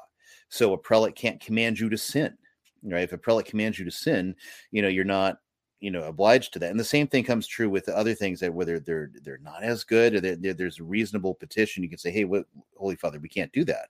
Or again the jesuits when the jesuits were suppressed there were jesuits in switzerland that said you know hey uh, we'll obey the suppression but the area we're serving in no priest will come here and you need to provide for these faithful. Because again prima lex salus animarum the law was promulgated the law was put into effect but uh, the Jesuits said, by the because of the first law, we can't obey this unless you send us a replacement, then we'll obey. Clement XIV received the letter. He never sent replacements, never instructed the bishops over there to send new priests in there. And they remained. These Jesuits remained, continuing to do what they did. So, you know, uh, the authority structures are really important. Uh, but also they're all even then they're still modified by that first law. The first law is the salvation of souls. And so ultimately all the things that we're dealing with as Catholic laymen, it is harder for us. But it was also harder for Catholics during the Arian crisis. They were not theologians. They were not, you know, trained with all this amazing stuff, uh, you know, to, to know exactly what to do. They had to say, well, this is the faith we received. So we are going to uphold it and, and pass it down, even though the Roman government is sticking Arian heretics into our bishoprics. Mm. and that's that's kind of where we're at. Uh, except now, instead of it being the secular authority as it was during um, the the Arian crisis, now it's the church authority itself that seems to be going along with it, and that's where it, I, I always liken it this way: there is a schismatic conciliar church that uh, does not believe in the gospel handed on by Jesus Christ, that is given to human respect, that uh, wants to brown nose with the modern world and anything it does. Now, I just divide that differently than a lot of trads do. I say that there are Novus Ordo priests and faithful who hold to the same faith we do. Even if you know they're they're, stu- they're stuck at the Novus Ordo or they're they're saying it's still going along, but they they would adhere to everything in the creed and then there is all you know all the people we see or tweet or certain of these twitter priests certain of these these bit, you know, bishops and you know all the people that german bishops and whatever that believe in the other one they believe in you know this other thing that is not the church of christ that's mm-hmm. kind of how I, I laid that down. We need to adhere to the former, however we can do it. And in some cases, that might just be, look, I can't even understand these issues. I'm going to trust my catechism, and that's why you know, like a uh, even though I don't agree with sedevacantists, I understand them, especially nowadays with the way things are. Yeah, it's not hard to figure out why they, you know, why they believe what they believe and why they're doing what they're doing. Um, it makes perfect sense actually at that level. So I'm not going to attack them or fight them or whatever. Um, I get it, and it's just whatever we can do because that's what we'll be judged by, is how we mm-hmm. how faithful we were to Christ at the end of the day, how we kept the tradition, and you know, and that's what's going to be the guiding principle. I want to take a quick detour. I want to get I want to get James and then brother to react to this particular comment, and then I want to let our our viewers know we're going to drop. We're going to skip through a couple topics that we had planned to talk about because we're going to land the plane on Roe. It's the biggest news of the week. So, uh, James, brother, talk about the crisis in the church. Um, uh, react to what Ryan said, and then we will move to Roe, and then we will go to our unpopular opinions and our our grifting. Yeah, so Ryan's actually right. He's laid out everything uh, perfectly. Uh, the only contention I, I have, not even really contention, but more of a differentiation is uh, at least back in those days, we can see there was more of a unity in uh, understanding and living that moral re- reality in the church. For instance, there wasn't a division of what people needed to believe day to day, uh, and they weren't compromised in, in in ways that people are today. For instance, uh, going to mass in a Novus Ordo church today, sitting side by side with somebody who thinks abortion is a right uh, and is a right that must be protected by, by the church. And where you have bishops who are actually actively uh, supporting and promoting uh, homosexuality within their ranks. You know, so I, I would just say say absolutely. Ryan is hundred percent uh, correct, but I, I would say uh, perhaps we're now more than than ever uh, by these margins. We're, we're forced now to go. Well, what what is the truth of what I should believe morally as a Catholic uh, Christian, right? And so it's a, it's a sad reality when uh, a lot of Catholics are finding com- common bond with evangelical quote unquote Christians of, the, of, that of that sect, you know, because the, they seem they seem to understand or to think that the Catholic Church has been compromised because we are no longer promoting those things which we uh, had long ago stood on, you know, and so that that that is where I would say, well, you know, uh, it- yes, you know, it's it's by all standards, the, the Arian crisis was uh, was a very uh, huge crisis uh, for for everybody involved. You know, for the laity, for for priests, for uh, for bishops, and it's, communications here and there, uh, and people were truly confused. Whereas today, yes, you know, um, we we obviously don't have that same frustration uh, as the Arians, not the Arians, but as Christians had in that Arian crises. But we have a problem now of not even knowing what the basic tenet of being Catholic means. Yeah. Uh, yeah. That's a good clarification. Brother Martin, uh, help us uh, tie this segment up and then we'll move we'll move back to Roe uh, because we've got to talk about the leak and the timing and what it means for everybody. So let's um, let's finish off on the crisis, which we can talk about for all night, really. Yeah, the crisis we could talk about for all night, and I mean, we could do a lot of segments on the crisis only because it, it it's very profound. Um, you have different theses um, that leads in different directions. Um, I guess from different philosophical perspectives of if this conclusion is true, then this conclusion is true, and this conclusion is true. And you get so many people that uh, get get red pilled that um, they don't even know where where their conclusions are leading them. For instance, if someone who goes to the Fraternity of St. Peter and to Christ, Christ the King, for instance, they want to, they get so used to going to these parishes and then they ask the, the question, is the Novus Ordo real? Is the Novus Ordo actually valid? Well, let's consider for the fact that the only bishops that have ordained for the Fraternity of St. Peter and the Institute of Christ the King are those that were consecrated in the Novus Ordo rites. And so if the Novus Ordo is not real, if it's not valid, then they have to admit that the, all the priests that they've, all the masses they've gone to have been invalid. Um, and so it, it creates a, a real crisis because everybody wants to be the red pilled one, the cool one, to, to be extreme, to be hardcore trad, all that kind of stuff. But I mean, these are real ques- questions that have real consequences. I mean, if the Novus Ordo is real and these aren't real priests and the sedes are right in, in that regard, then that's that's huge because the only real priests now are the sede priests who have no real jurisdiction, who have no way to electing a new pope. These are the end times and these are the last priests. It's it's the consequences are very extreme. They have, I mean, they, they bear on reality.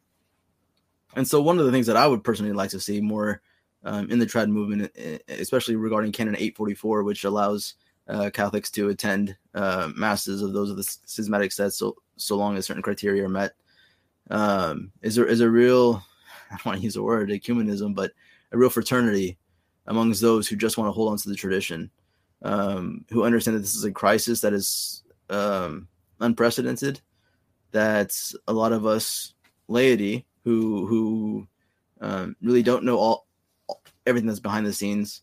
Um, we just people just want to get to mass and, and, and want want a priest who will teach them the tradition, um, who and to raise their kids in the tradition, um, and just want to grow up Catholic and want the kids to grow up Catholic and to, and to, and to be Catholic. The the fact that there are some in the sedevacantists who bar communion uh, to those who think Francis is Pope, um, that comes to their chapel. To me, honestly, I find it to be absurd. Um, if it's if sedevacantists want to go that route, then to be honest, I want nothing to do with them. And it's not because that they're I, I find their position untenable. It's just the fact that they don't understand that this is a crisis for everybody. Um, and so if, if they want, if well, they and, want that, to and that's the thing. I, I, and, and I totally agree with you, brother. The sedes may be right. Uh, I don't know. Maybe they're right. If they're right, if they're right, and they're looking at people who are not yet sede, let's say, people who are in transition, and and look, uh, this is all all just a thought experiment. In transition, yeah. Yeah, right. How yeah, right. How dare you look at someone who is where you were, say, two years ago, three years ago, four years ago, five years ago, with disdain.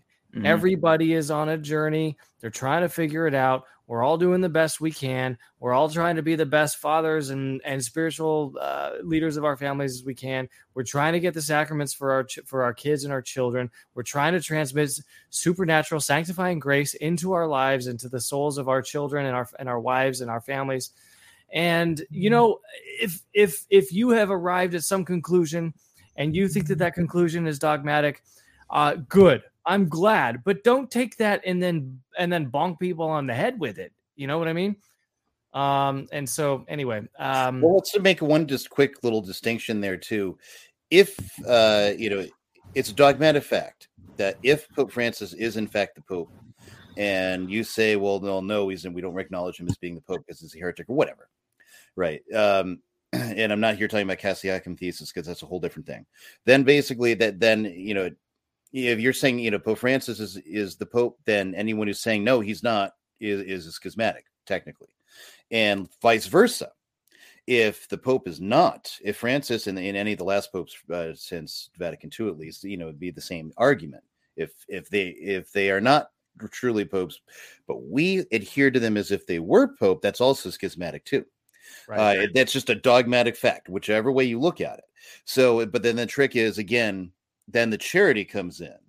And, and and there are good sedevacantists, and I've met a few more of them more recently. It was for a long time. I, you you you always get lambasted by a lot of these guys who are just really obnoxious online. And thank, thankfully, I've met a few recently that are really good and really charitable. So, um, you know, it, it also has helped to soften my view toward them. But um, but it's like that. You know, yeah, you do need to have a little bit of if you really have gotten the truth. The same thing for us as trads you know, or, or even like we come to the pre 55 argument and say, wow, you know, this makes sense.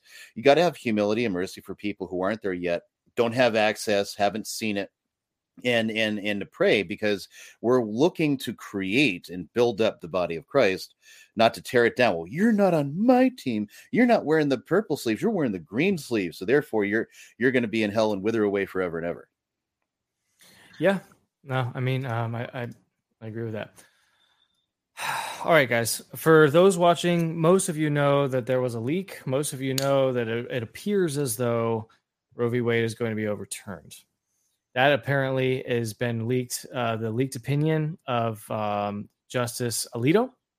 He's writing the majority opinion, so at least five votes, possibly six, but very likely just five.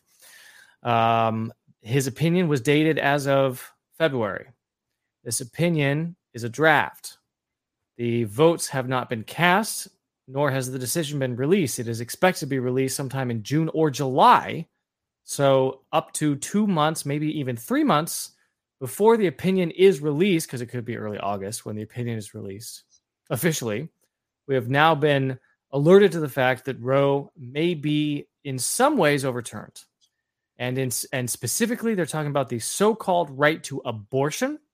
That's what they say in the leaked opinion that came out.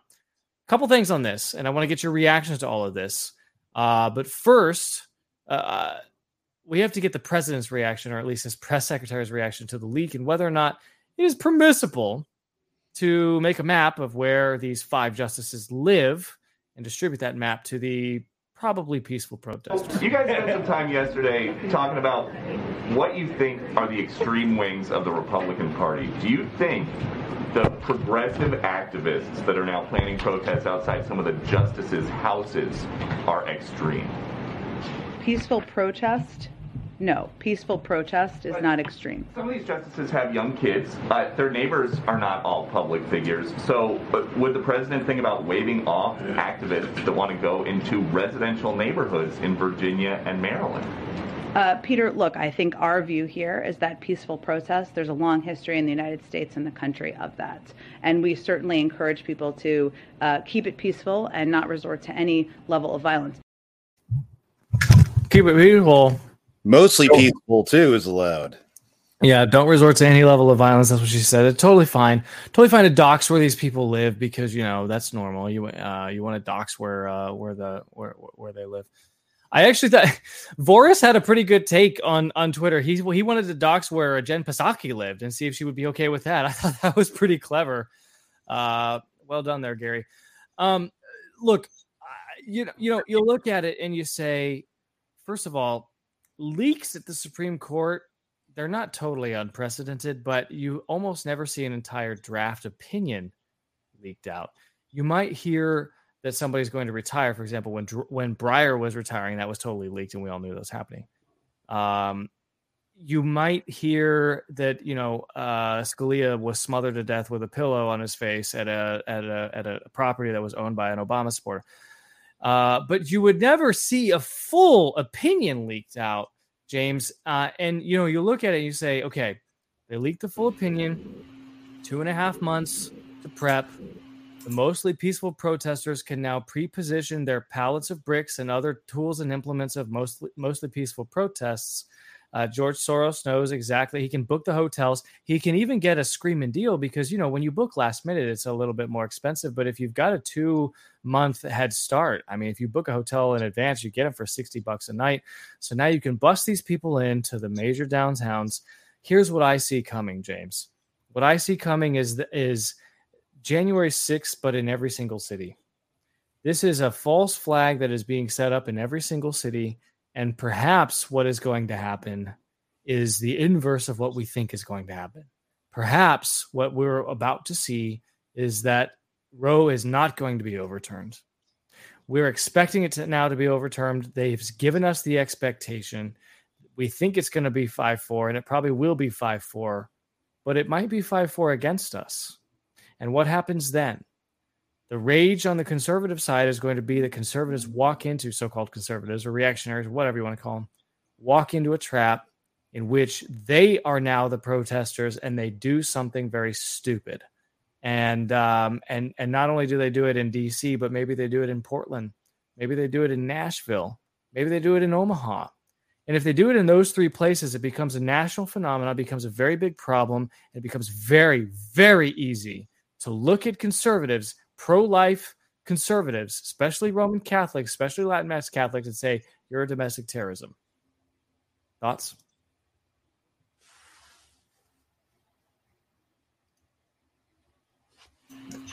Yes, I know I'm muted. Um, yeah, Mike, you're absolutely right. That's a very good take, and that's exactly what what I'm thinking. A few other people are thinking this same thing too. Uh, this was clearly an intimidation uh, tactic, and now uh, the, the, left is hoping to use this as a way to rile up its base and to push them out there into the streets, which exactly is what's going to happen. Uh, we're anticipating something like this uh, coming out uh, t- tomorrow, for instance, in churches across the nation, and to, to start to see what we what we have been all talking about, how evil this movement is and what is this going to do instead? It's going to push people who are maybe not as uh, you know focused on being out there. It's going to force people to actually get up and then go out and to, to, to mobilize in order to protect the things that they love, the people that they love, the churches that they love.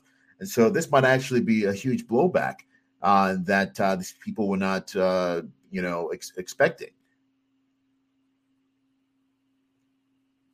I mean, everything evil in the end, right? Everything evil has to be exposed. In order for evil to be th- thoroughly washed washed away, it has to first rise to the surface, right? So uh, these people who are, uh, you know, hoping for some sort of uh, victory because now they're they're hoping to have intimidated justices and uh, you know pe- people at large. You know, they're, they're going to be exposed, and their evil is going to be on the surface, and then now the evil can then be vanquished with the victory that we're hoping to to get by people getting riled up, you know, rightfully to take back what has been what has truly been uh, their small beginning, which is truth.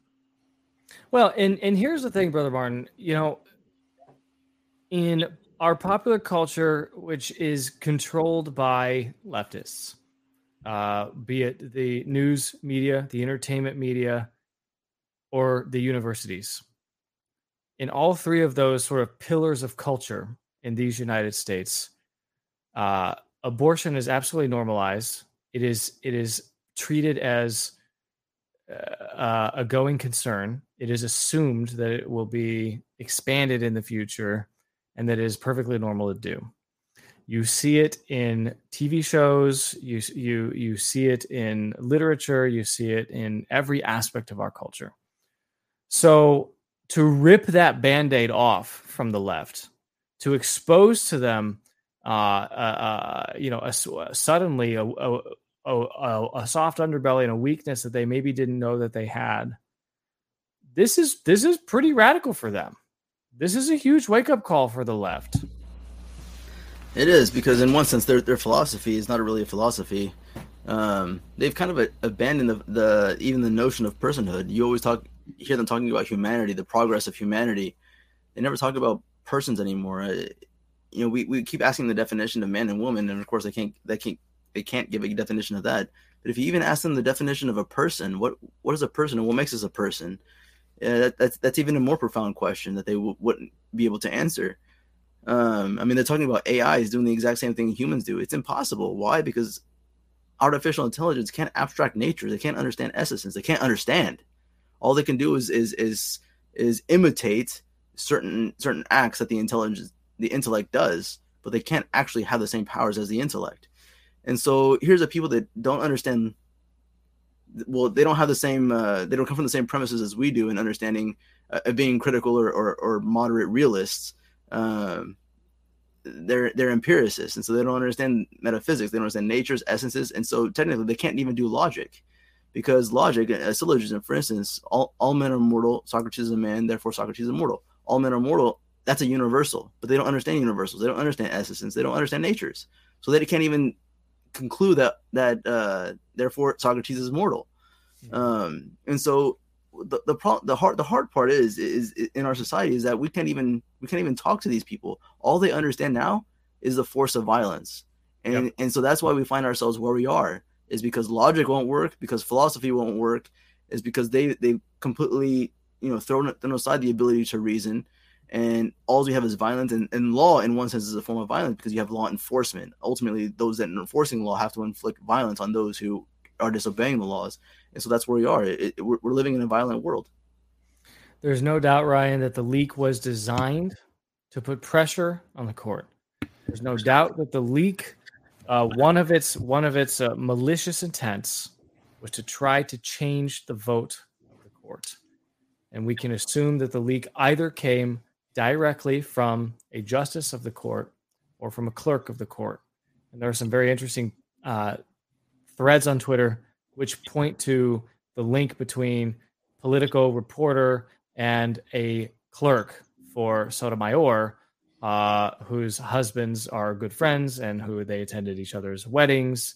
Uh, and those pictures were then recently deleted.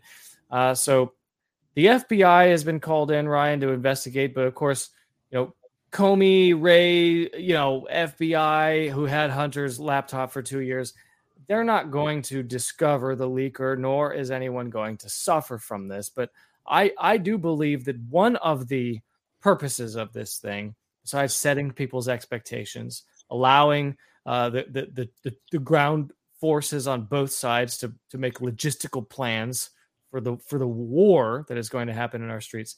But one of the intentions was to change the votes of the justices. What say you? I think at the very least, that's the ostensible political objective. We want to say, oh, well, you know, we'll put the pressure on them to change that and uh, and then of course it'll be yet another victory for the system for the left side. Yeah, even your courts won't work for you because we'll just use this. I'm not sure that that. I mean, my own thought on that is if I was the equivalent of a god who could declare law from on high, and, and I had tenure for life, and uh, you couldn't get rid of me except for a very costly and difficult impeachment, which has only happened uh, a handful of times uh, in U.S. history.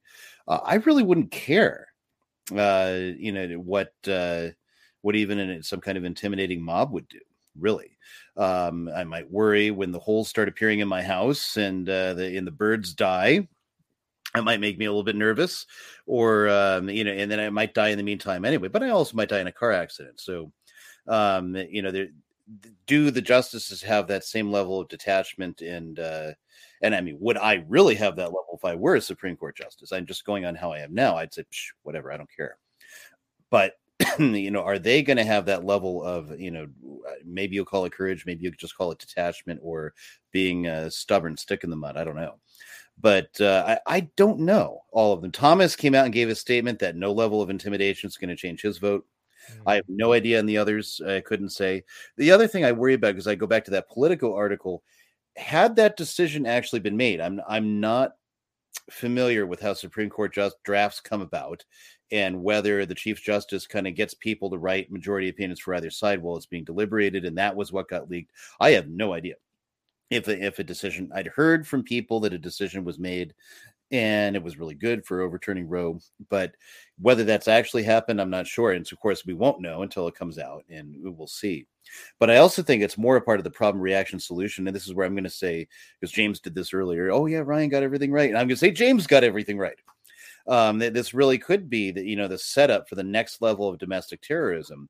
And I don't know uh, how many people remember the Janet Reno years under Clinton, but uh, yeah, pro lifers were essentially considered domestic terrorists by the FBI. And the uh, and we're, we've been you know steadily going back to that as in the military in the wake of uh, the super scary Capitol Hill insurrection on uh, January the, at a certain day coming after the fifth and before the seventh uh, in the military. And Mike, you've talked about this in, in various places how if you're a conservative Protestant or a Catholic, you are basically a domestic terrorist. You can be, you know, uh, dishonorably discharged just for that fact. Now, and they're moving on for everything else too. So obviously, being pro-life, that's going to be domestic terrorism because that's what they're going to build it up into. And so, one thing I do have to say on that is, I, I like I do see the narrative moving in that direction. And so they're going to create the chaos, your problem, then your reaction, and they're going to wait for the reaction if they don't get the reaction they want, watch out for an agent provocateur. Watch out. Eh, it wouldn't be that hard to stick somebody in a suit into some congregation where you're going to get your other forces to direct a mob and have them shoot someone, have them do a bad shoot on, on some protester. And then the media will pick it up. There's this parishioner at such church, and it, you can do all you want trying to say, oh, no, but he's not one of ours. We don't know him. The, then it'll still be Catholic parishioner shoots pro pro choice and, and of course at bonus points if it happens to be uh, uh, an alphabet person right with all kinds of colored hair and whatnot um you know boom then it's they'll swoop in and now who knows what they're going to do to churches at that point. But that you know that's uh, you know it's going to continue to feed that narrative. The president's position on choice has evolved over time so just checking for his official position. Does he support any limits on abortion right now Peter, the president has spoken, has talked about his position many times. He supports the right of a woman to make choices about her own body with her doctor. I know that one of the Democrats that he endorsed and uh, who won their primary this week, Tim Ryan, uh, said yesterday that he does not support any limits on abortion. Is that where the president's thinking is now? The president has stated his view many times. So, does the president support abortion up until the, the moment of birth? The president has spoken about this many times, Peter, and I would refer you to his own comments about abortion and a woman's right to choose and make decisions about her body with her doctor, which is what any of those women would do. Go ahead.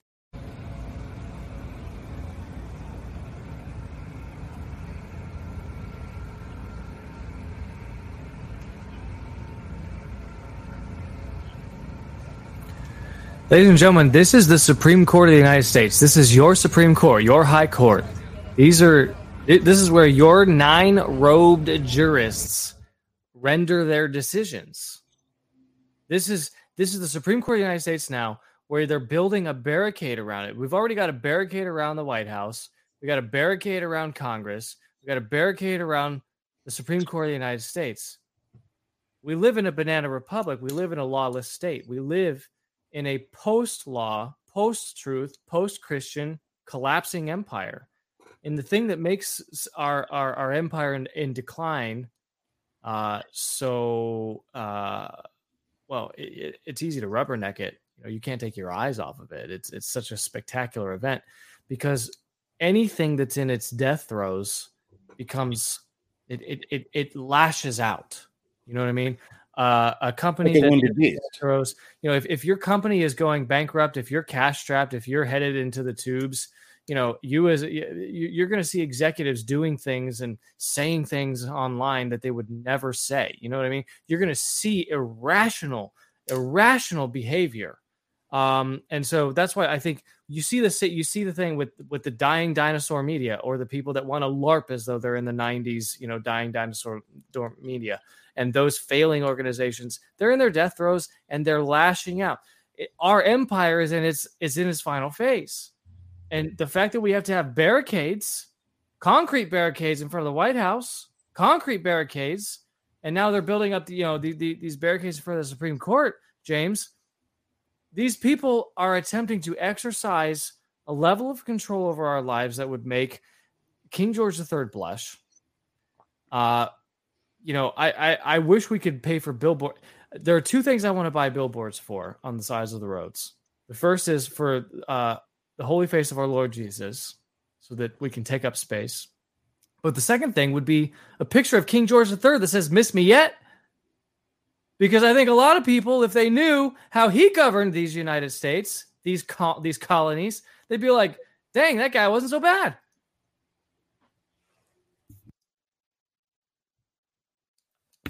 Mute.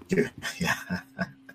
yeah, we're certainly at a crossroads uh, with everything. Everything is laid before us. We are at the precipice of a destruction of a civilization.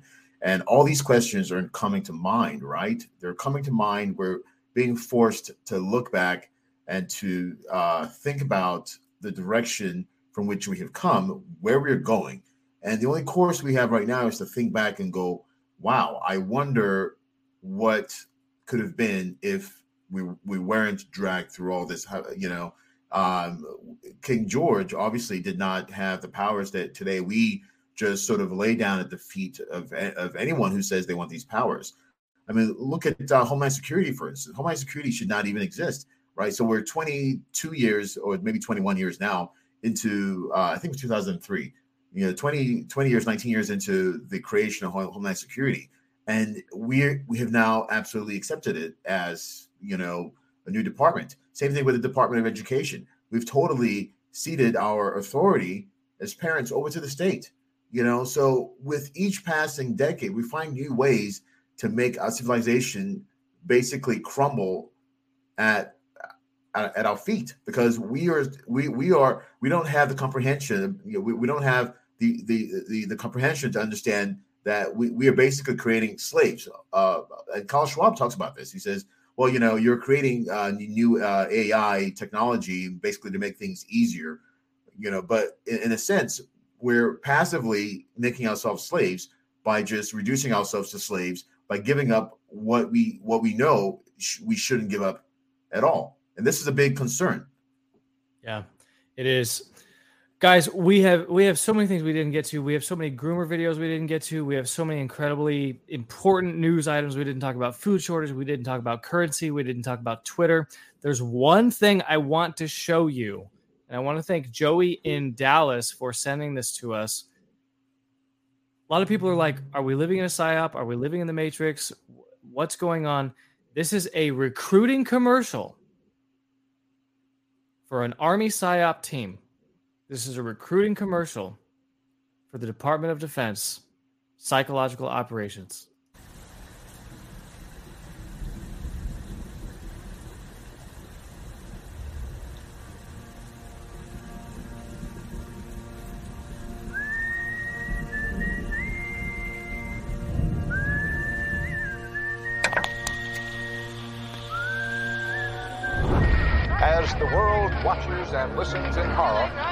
Peaceful pro-democracy demonstration in China comes to a violent and bloody end. Mr. Gorbachev, tear down this wall.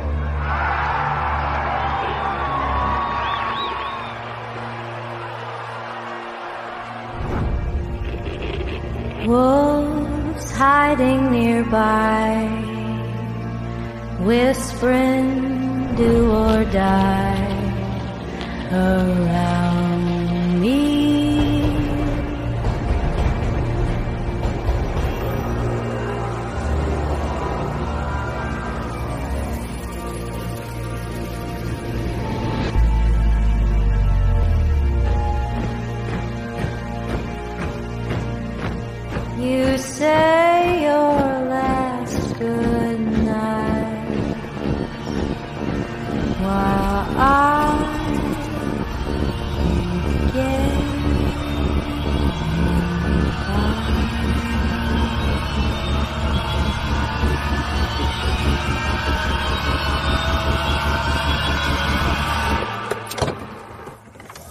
is another very important phase of warfare. It has as its target not the body, but the mind of the enemy. The target of psychological warfare is against the enemy's mind. It is words and ideas. The ammunition used by Psywar.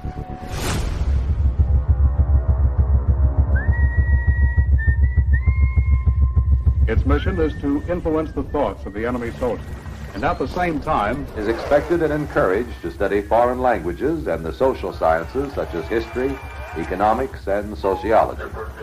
He must have a broad and sympathetic understanding of all phases of It goes on, but the thing we have to do next, we got to grift.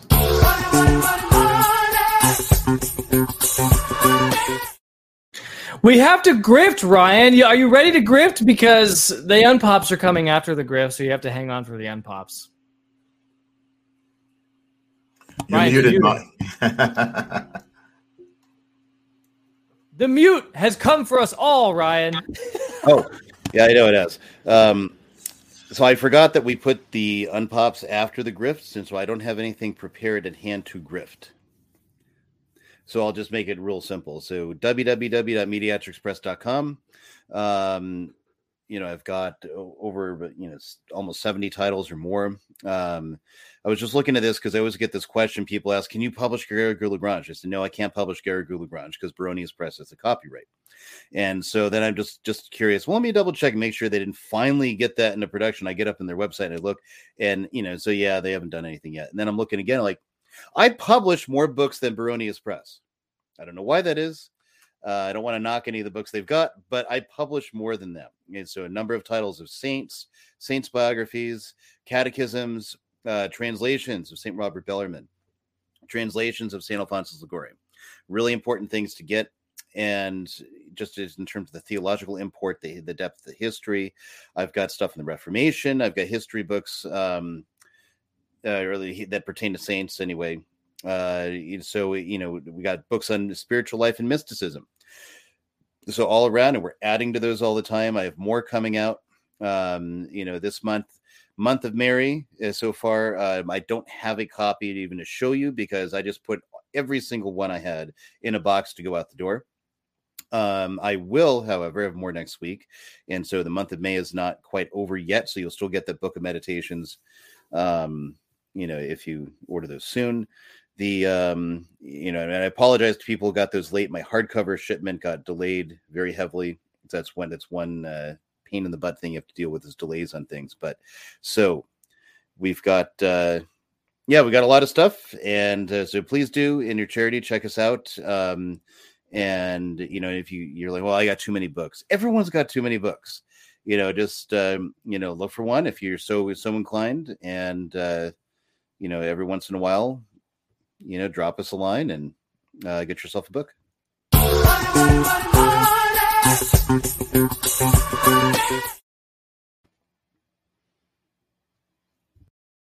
All right, this week, uh, the only thing I'm going to be grifting really is uh, prayers for Father John. Uh, this past week, I won't say too many gory details or say anything I'm not supposed to say, but Uh, he's been in the hospital this past week, and he'll be there maybe another week. Um, but we're getting very good news about his health. Um, so if you can spare an Ave this week for for Father John, I'd be very grateful. If, of course, being there for quite a, quite a while, I can assume the the bill might be somewhat high. I, I have no idea, so I don't I don't know. Um, but the Oblates of St. Augustine do help support him um, financially in all of his, his medical needs. Um, two of the big expenses that we've had uh, for him have been a, a, a, motorized scooter to get around and, and several oxygen machines. Um, so if you'd like to help us uh, continue to support um, a retired priest, you can go to www.oblatesofstaugustine.com slash giving um, and, and you can help us help him.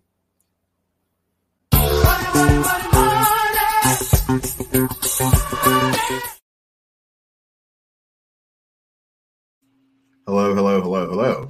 Grifting this week, uh, what I am uh, enjoying reading. Um, if you've ever wondered what your favorite church father or uh, any other uh, uh, person of note, uh, you know, has ever had to say about certain chapters, passages in the Gospels, look no farther than the Catena Aurea.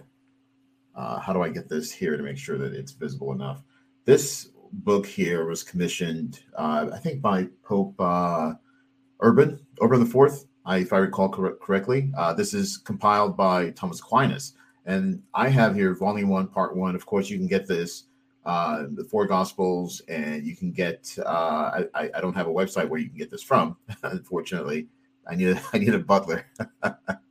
uh, this is a great book. It's a, it's an inspiration. Um, you know, you're just wondering what a church father said about a particular uh, topic uh, in the Gospels or particular passage. This actually is a very good uh, book. Uh, anyone you can think of. Let's see who we have in here. We have Saint Isidore. We have Saint John Chrysostom. We have Ambrose, Jerome, Augustine, uh, Saint John Damascene, and a few few others. You know, so this is a very good compilation. Uh, great work. And um, if you're not reading this, um, why are you even Catholic? Just kidding. But this is a very good book to have in your library.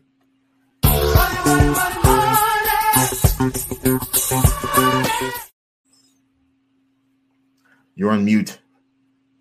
Many of you know that I'm in a protected litigation with Church Militant.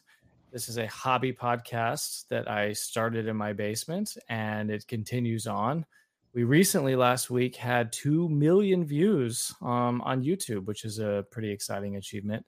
I suspect that's probably why they're suing me, but I have no idea. Uh, I'm suing them as well. Um, it turns out it's illegal to screw with somebody's life the way that they have done to me, and I have to pay for that lawsuit. My suit against them. If you want to, if you want to support me on that, givesendgo.com slash defeat CMTV. I'd be very grateful for anything you would like to contribute. I feel as though they have acted unjustly and that they have attempted to use the court as a sword merely to extract details out of my life that they can try to use to embarrass me.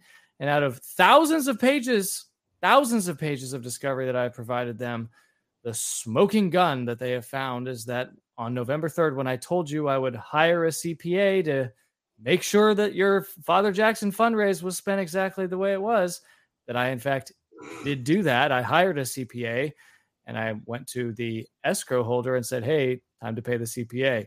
That's their smoking gun. So, um, out of thousand, eh, look, if I have now been vetted, ladies and gentlemen, I have been vetted. I told my wife I might as well run for for public office now at this point. Somebody's looked into my tax returns, my military records, uh, my real estate transactions, my business, my cell phone, uh, my my text messages, my emails somebody has examined all of those things, and what they have found is that I your bathroom CPA when I said I was going to. uh, so I think I think that's a good sign. But that's uh that's actually why you can't run for office is because you're squeaky clean. There's nothing to blackmail you for.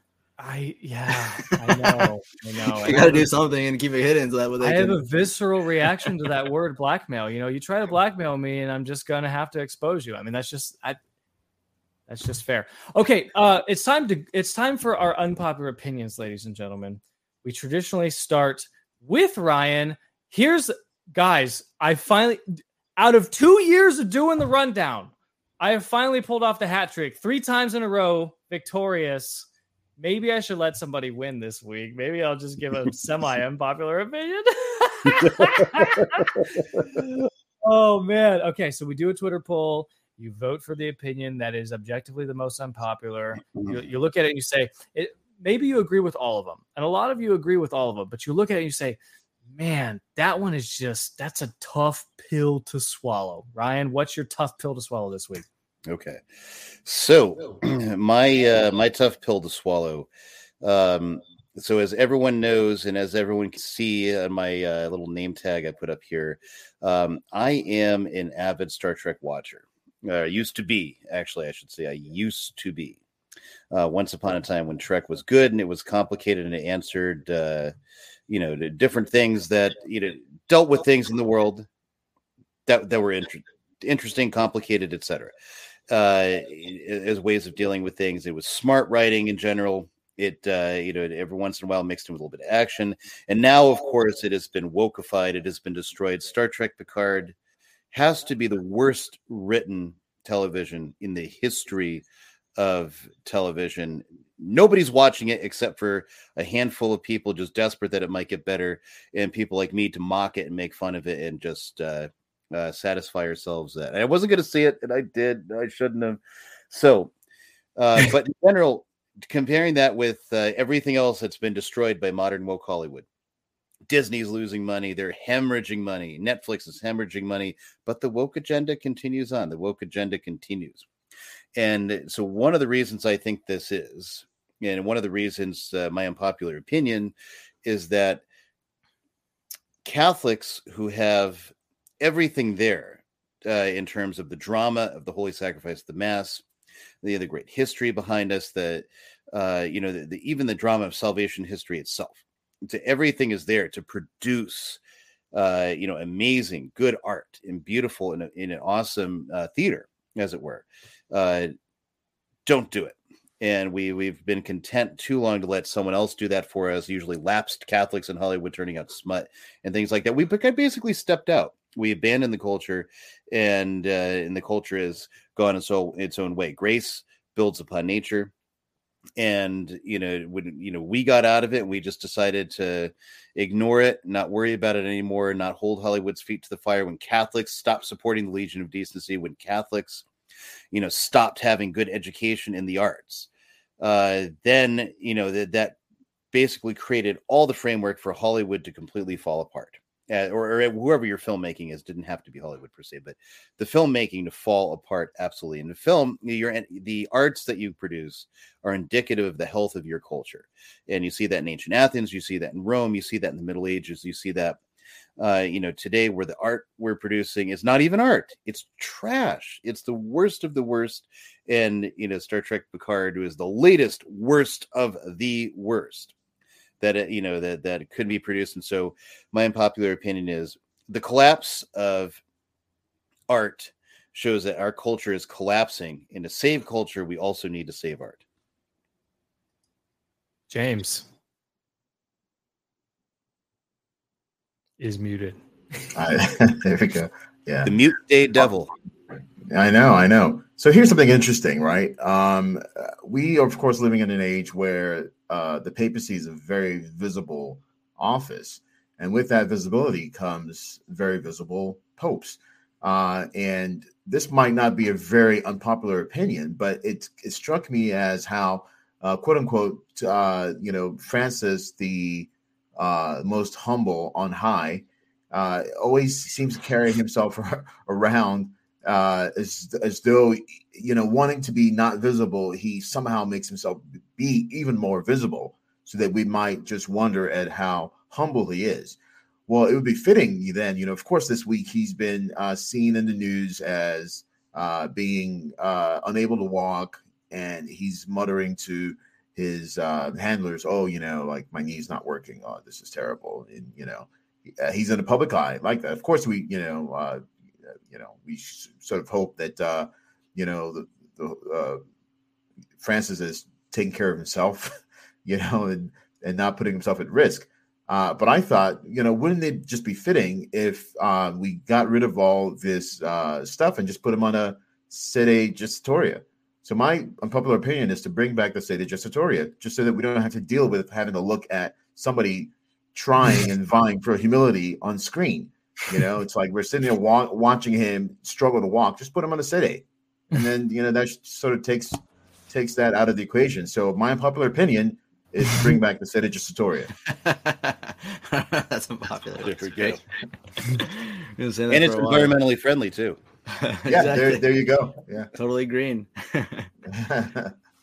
My unpopular opinion is a bit, is a bit more serious than that one. Um, given the the data that Pfizer has put out this week and what we heard about the jab, um, to me, I find it in particularly scandalous. Um, the positions that the Society of St. Pius X took earlier on regarding the jab, because as you know, it kind of came out simultaneously with what we were saying on the rundown, basically saying, if you look at the science, if you look at morality, don't take this thing. And the SSPX kind of said, hey, it's more illicit. Go ahead and take it if you want it. Um, but given that now the stats are out and saying that this thing was trash, um, could be because people are always saying, "Oh, go to the SSPX, trust the SSPX." SSPX refers to an institution, and it kind of umbrellas every single priest under it. I'm saying you can trust all of them, uh, kind of thing. Well, if you can only trust individual priests of the SSPX, and then you can only trust individual irregular traditional priests. Um, but if the SSPX as an institution puts out something that um, was obviously incredibly wrong, such as a, a jab that causes miscarriages, then they also take responsibilities, and that kind of also shows that um, as an institution that they're not exactly 100% reliable. And so my unpopular opinion was that uh, the SSPX release on the jab was scandalous. It should scandalize every traditionalist Catholic, and they ought to offer an explanation. Hmm. Oof, this is going to be a competitive week, guys, and I'm not going to sandbag this week. I'm going to give you a truly unpopular opinion. My unpop this week is that feminism in traditional circles is often more insidious and more deceptive, but as equally uh, damaging to the family as in Novus Ordo or set or just even secular circles. It is so often that you see the woman. Women are more pious by nature. That is just how they're wired. That's not a sexist comment. That's just a comment on the nature of womanhood. Um, and a lot of times, and especially in Novus Ordo households, you see that the women are leading in the prayers and they're pulling their families and they're the ones who like are walking first at the church and, and all of that. But I have continually noticed uh, in the last 10 years that many traditionalist men have abdicated their roles as kings of their house, as the lords of their manor as personally responsible for the salvation of their wives and their children. In fact, uh, my unpopular opinion is sort of related to the idea that, look, fathers of daughters, and I have multiple daughters, when I walk them down the aisle, if I walk them down the aisle, I give them away. They take a new name. They're not art in the RTF family anymore. They're in a new family. And when you marry a woman, you don't join her family. She joins your family. She takes your name.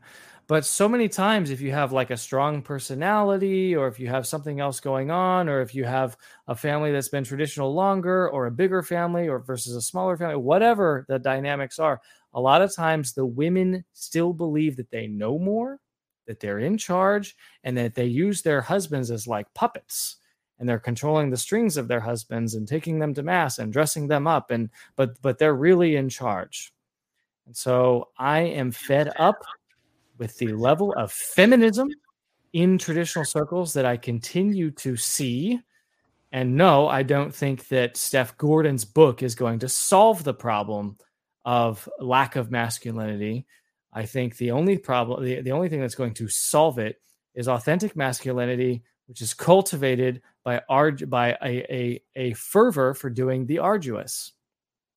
Feminism, femininity, uh, effeminacy are all related concepts. They're all uniquely different. But one of the things about a feminism that relates it to those things is a fear of the arduous. a horror of suffering. And until we can uh, instill in our young men uh, a, a longing to suffer, a desire to suffer, a pleasure in suffering, um, we have to dispense with comfort. We have to raise our men in a certain way. And that's the only way to defeat feminism. So if you're listening to this and you're a guy, it's time for you to sack up. There, I said it. And you need to lead the family. And um, you might not be the perfect leader. You might not be the perfect head of household. You might not be the perfect priest, prophet, king. But you are the one ordained by God to lead your family. And that's it. So um, let's get rid of feminist traditionalists. Tired of it. I hate it. So So you, would you it. summarize that as trad men are cucked and they need to stop listening to the women's? if that's how it goes out on Twitter, I win again. I win again. Yeah, However you type it it up, way. Ryan. but look, it's not just the men though. It's not just like a lack of masculinity. It's the women who refuse. It's the curse of Eve. It's the need to control. It is the I must be in charge. Look, nobody nobody's perfect. Not you, lady, and not your husband. And it, but but unless you allow your imperfect husband to lead, your imperfect husband to lead you, uh, then this is never going to work. It's just not going to. Ha- it's just not going to work. Thoughts? I mean, in religious life, you have imperfect, imperfect superiors leading you as well. I mean, this, one should not be hung up on the imperfection, you know? Yeah, that's true. A lot of times you have a bunch of gays leading you around. I mean, you know, if, if- yeah, if there if there was something as insidious as, uh, well, you know, we're being told, uh, as you know, women would say, or women would say, well, we're being told to do something that's absolutely immoral and out of character of, you know, uh, you know, Catholic family or whatever, then that that's a question. But it's not even that. It's like, oh, you know, it's the opposite. It's well, you know, I just don't know. I'm not sure about this or that. It's like let, let your imperfect husband lead you know and god will give you the grace uh to stay with that and to to basically uh you know th- things will work out on god's schedule not yours I had I had a I had a TLM priest over for dinner once, and uh, he's from one of the orders, one of the big orders. Okay, one of the big three. And he was saying, you know, I, I go to you guys, I go to confession. I, I I have confession, and I have so many exhausted wives that just come into the confessional. They just unload on me. They tell me how hard their lives are, you know, and they're they just want their husbands to come home and help them and you know, and and be their servants, you know, and be their support system and change the diapers and all this stuff. And you know, that's what we need guys to do. We need guys to just come and like support their wives and and be their helpers. And my wife was sitting at the table, and she's a woman of few words, as Christine will find out in her deposition. and my wife looked at him and said, "Father, that's feminism. My husband is not my helper.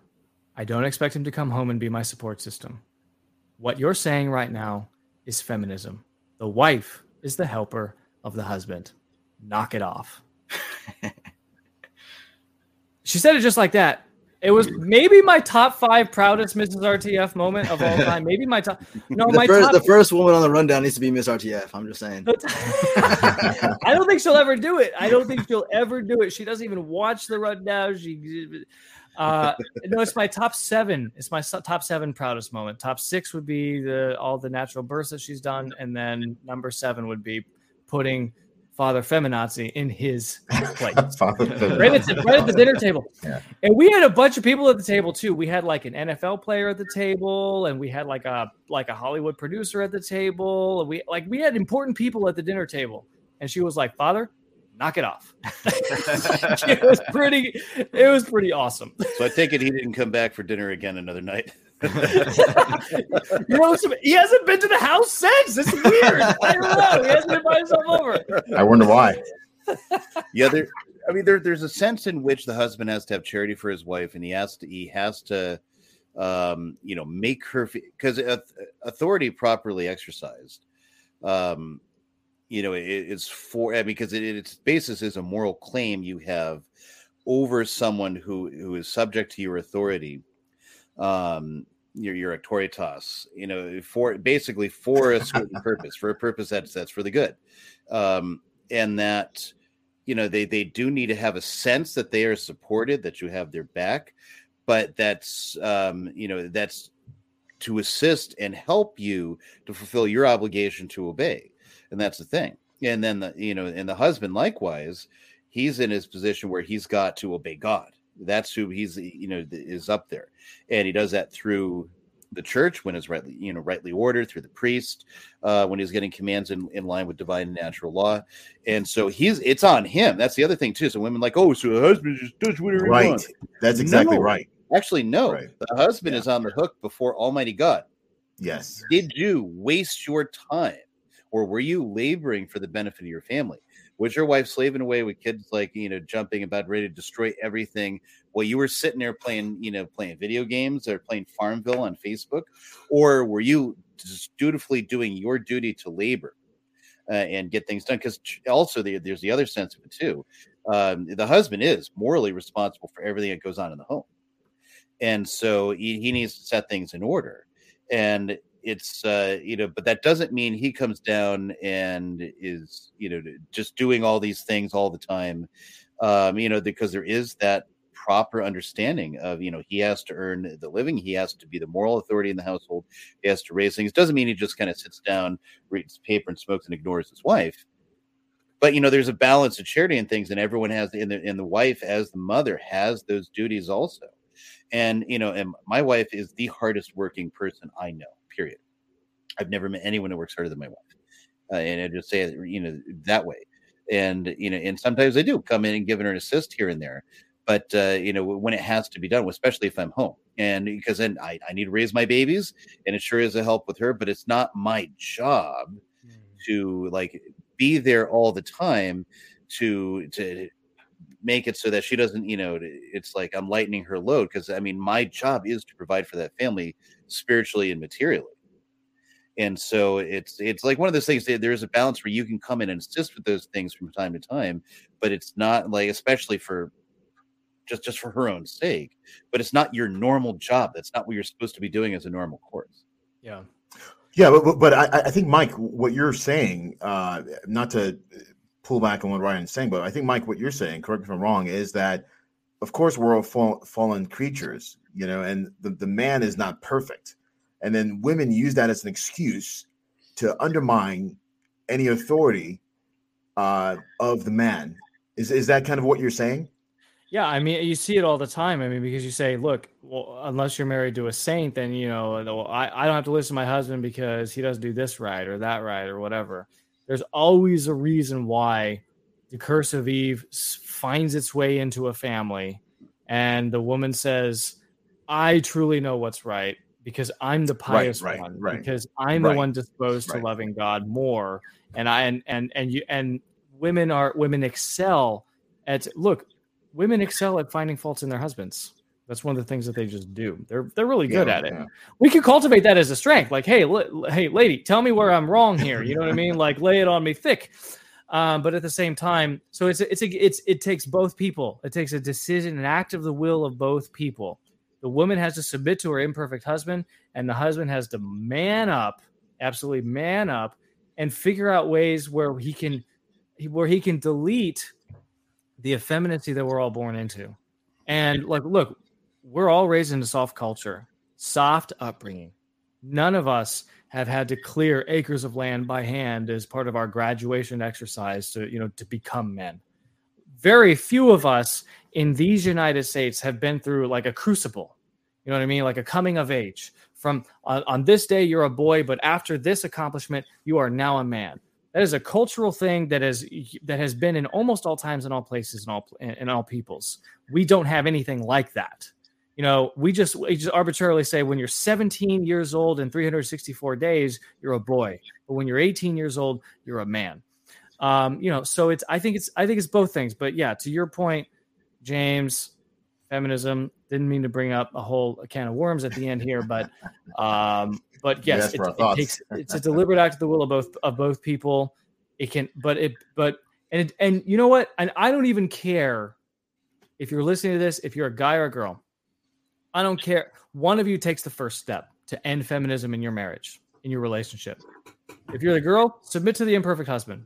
If you're a guy, man up. Both of you need to do those things. I I don't know if it's which one comes first. I don't have the perfect book. Okay, um, I married the perfect woman, so I'm I'm good to go. You know, so it's easy for me to talk about it. Um, so that's that. So don't let this rant confuse you of not voting for me for the unpop. I almost cut you off with the outro just to just to, just to secure my vote, just to make sure that I get Good all one, the brother. Feminists voting for me. Crypto feminists. Mm-hmm. Crypto feminists, vote for Mike. This is the rundown. Thanks for watching. God bless.